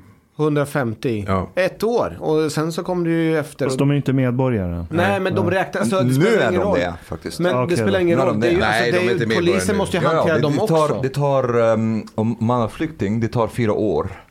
Ehm, Från det du får permanent ja, uppehållstillstånd precis. Och det, så, är det fem, då- så är det fem år om du har eh, korrekta ID-uppgifter. Om du inte har korrekta ID-uppgifter, du har slängt ditt pass eller någonting sånt där och det går inte att säkerställa vem du är. Så är det sju år eller om det nu var åtta. Men vem, vem behöver jag tillsätta och på vilken position så att vi får en polismyndighet som är Ulf-style? Vem, vilken person behöver vara på vilken position? Är det chefen för polismyndigheten? Är det GD där? Eller vad man, ja, säger man GD för polismyndigheten? Rikspolischefen. Rikspolischefen. Är det den som har mandat att kunna strukturera om polisen så att den blir som du vill ha det? Eller måste först regeringen ge något direktiv till polis, rikspolischefen? Regleringsbrevet. eh, Regeringen tills berättar Eh, hur det, det, det du säger räcker inte. Inte? Nej, Vad behövs? alltså eh, precis som du säger Hanif, demokratin. Alltså, trots att vi har blivit så många poliser så behöver vi så väldigt många fler poliser nu. Och det har vi inte. Och vi kan inte vänta på att polismyndigheten blir färdig. Va? Vi kan inte låta människor eh, leva det här otrygga livet. Utan vi måste göra en handling nu. Och ska man göra en handling nu så eh, om någon från polisledningen eh, i Stockholm här lyssnar på det här va, så är det så här ni ska göra. Det ena är att vi måste skala av annan inre verksamhet och sådan verksamhet som inte är direkt nödvändig för Polismyndighetens verksamhet. Viktig verksamhet men som kan undvaras under en period. Vad är det till exempel? Pass, reception, receptionstjänsten. Just nu är det så att i våran polisorgan, eh, polis, eh, på lokalpolisen Järva så måste varje polis jobba ungefär två pass i reception samtidigt som vi har 17 olösta mord. Det är ju eh, någonting som vi behöver lösgöra, i vart fall poliserna som ska vara ute i yttre tjänst. Okej. Alltså, varje lokalpolisområde måste gå igenom och se vad de kan skala ner. Varje, alltså alla stora polishus, Rikspolisstyrelsen själv, måste skala ner verksamhet för att få ut poliser på gator och torg igen. Och i våra bostadsområden. Det är det ena. Det andra är obegränsad övertid. Lägga ut så mycket övertid som möjligt. För att det ska fungera en rejäl löneökning för de som gör det här arbetet. Får jag bara Det- komplettera där när det gäller Det fjärde, övertid. Ja, men vi tar Ja. övertiden sen. Det fjärde, en polisman är förman för en ordningsvakt. Ta nu en polisman och en ordningsvakt och du har fördubblat verksamheten. Nu, har du, nu har du en patrull. Det femte och sista steget. Nej vänta, det är fyra hittills. Ja, och det femte. Vänta, nej, nej vänta. Jag vill, bara, jag vill inte missa något för det är det här jag gillar. Så första var att skala ner på vissa saker så att du Skala får... ner på sådant som är, inte är absolut Ja. nödvändigt. Ja, det var nummer ett. Ja. Nummer två, vilken var det? Eh, det, eh, Övertid. ja, det, ja, övertiden, nu kommer jag inte ihåg själv i vilken ordning. Men, Men alltså, ordningen är inte viktig. Men okej, övertid så att det ska vara, och sen öka Alltså, lönerna. skala ner verksamheten, Ja. få ut dem på, eh, alltså organiserat ut i våra bostadsområden och på gator och torg. Ja. Att, att tillsätta eh, fri övertid, Löner. bra, bra betalt. Ja. Att till en polisman sätta till en ordningsvakt där polismannen är förman för ordningsvakten. Cool, nu har vi fyra, nu är jag med dig. Då, då, och den femte, och det är den sista reserven. Importera polis från Egypten. Nej, men du är väldigt nära. Du är faktiskt väldigt nära. Från Skandinavien. Det är, det är att du har många i min ålder och några år till. Gamla erfarna poliser som under lång tid har lärt känna människor. Och vet hur de agerar och reagerar. Och polismannen vet också hur han ska uppträda. De är gamla. De, de springer inte lika fort som dig Hanif, 100 meter. Jag, jag vet vart det här är på väg. Du ska Men- snart gå i pension. Du vill bara fortsätta att jobba. Du vill inte gå i pension. Nu är min dröm är att gå i pension, men inte förrän jag är färdig. Så, och det är att ta de här gamla poliserna och de ska inte springa 100 meter på 10 sekunder. Va? De ska arbeta nära människorna i de här områdena, för de har den erfarenheten och kompetensen sedan tidigare. Och tar du den guldreserven, erbjuder dem ett års, två års, tre års kontrakt så att de kan arbeta ett år eller två till en riktigt bra lön. En visdomsstyrka. Och då är det som så att Så har du vitdoms... Nej, visdomsstyrka. och då, då har du en möjlighet att rädda den. Men den måste man göra väldigt snart. Om vi ska vinna över de hökarna som bara arbetar på hårdare tag och knäcka gängen. För om vi ska bevara demokratin så måste vi minska våldshandlingarna såväl från enskilda som från staten. Jag- känner ju det privat och jag vet ju att du genom åren eh, har varit orolig för utvecklingen. Och senast för några månader sedan så var det ju ett reportage med dig där du, där du grät eller på, i, i tv. Du, liksom, du fällde en, en tår. Och, och, och jag vet hur jobbigt det här måste varit. Så Ulf, hur, hur ser du på Sverige 2050? Om, om det fortsätter så som det gör nu? Ja, alltså ett demokratiskt starkt land som Sverige och andra västeuropeiska demokratiska starka länder kommer ju givetvis inte att förlora den här matchen som nu står mellan det goda och onda. Men efter en rejäl boxningsmatch så finns det en del boxare som kramar om varandra efteråt. Men en del vill fortsätta att slåss. Va? Om vi ska klara av det här och inte ta hänsyn till alla de människornas värdighet som bor här. Och inte ge dem respekten för deras kunskap eller eventuellt okunskap. Och vara gränssättande och skapa förtroende. Så kommer vi knäcka och förstöra stora delar av vår demokrati.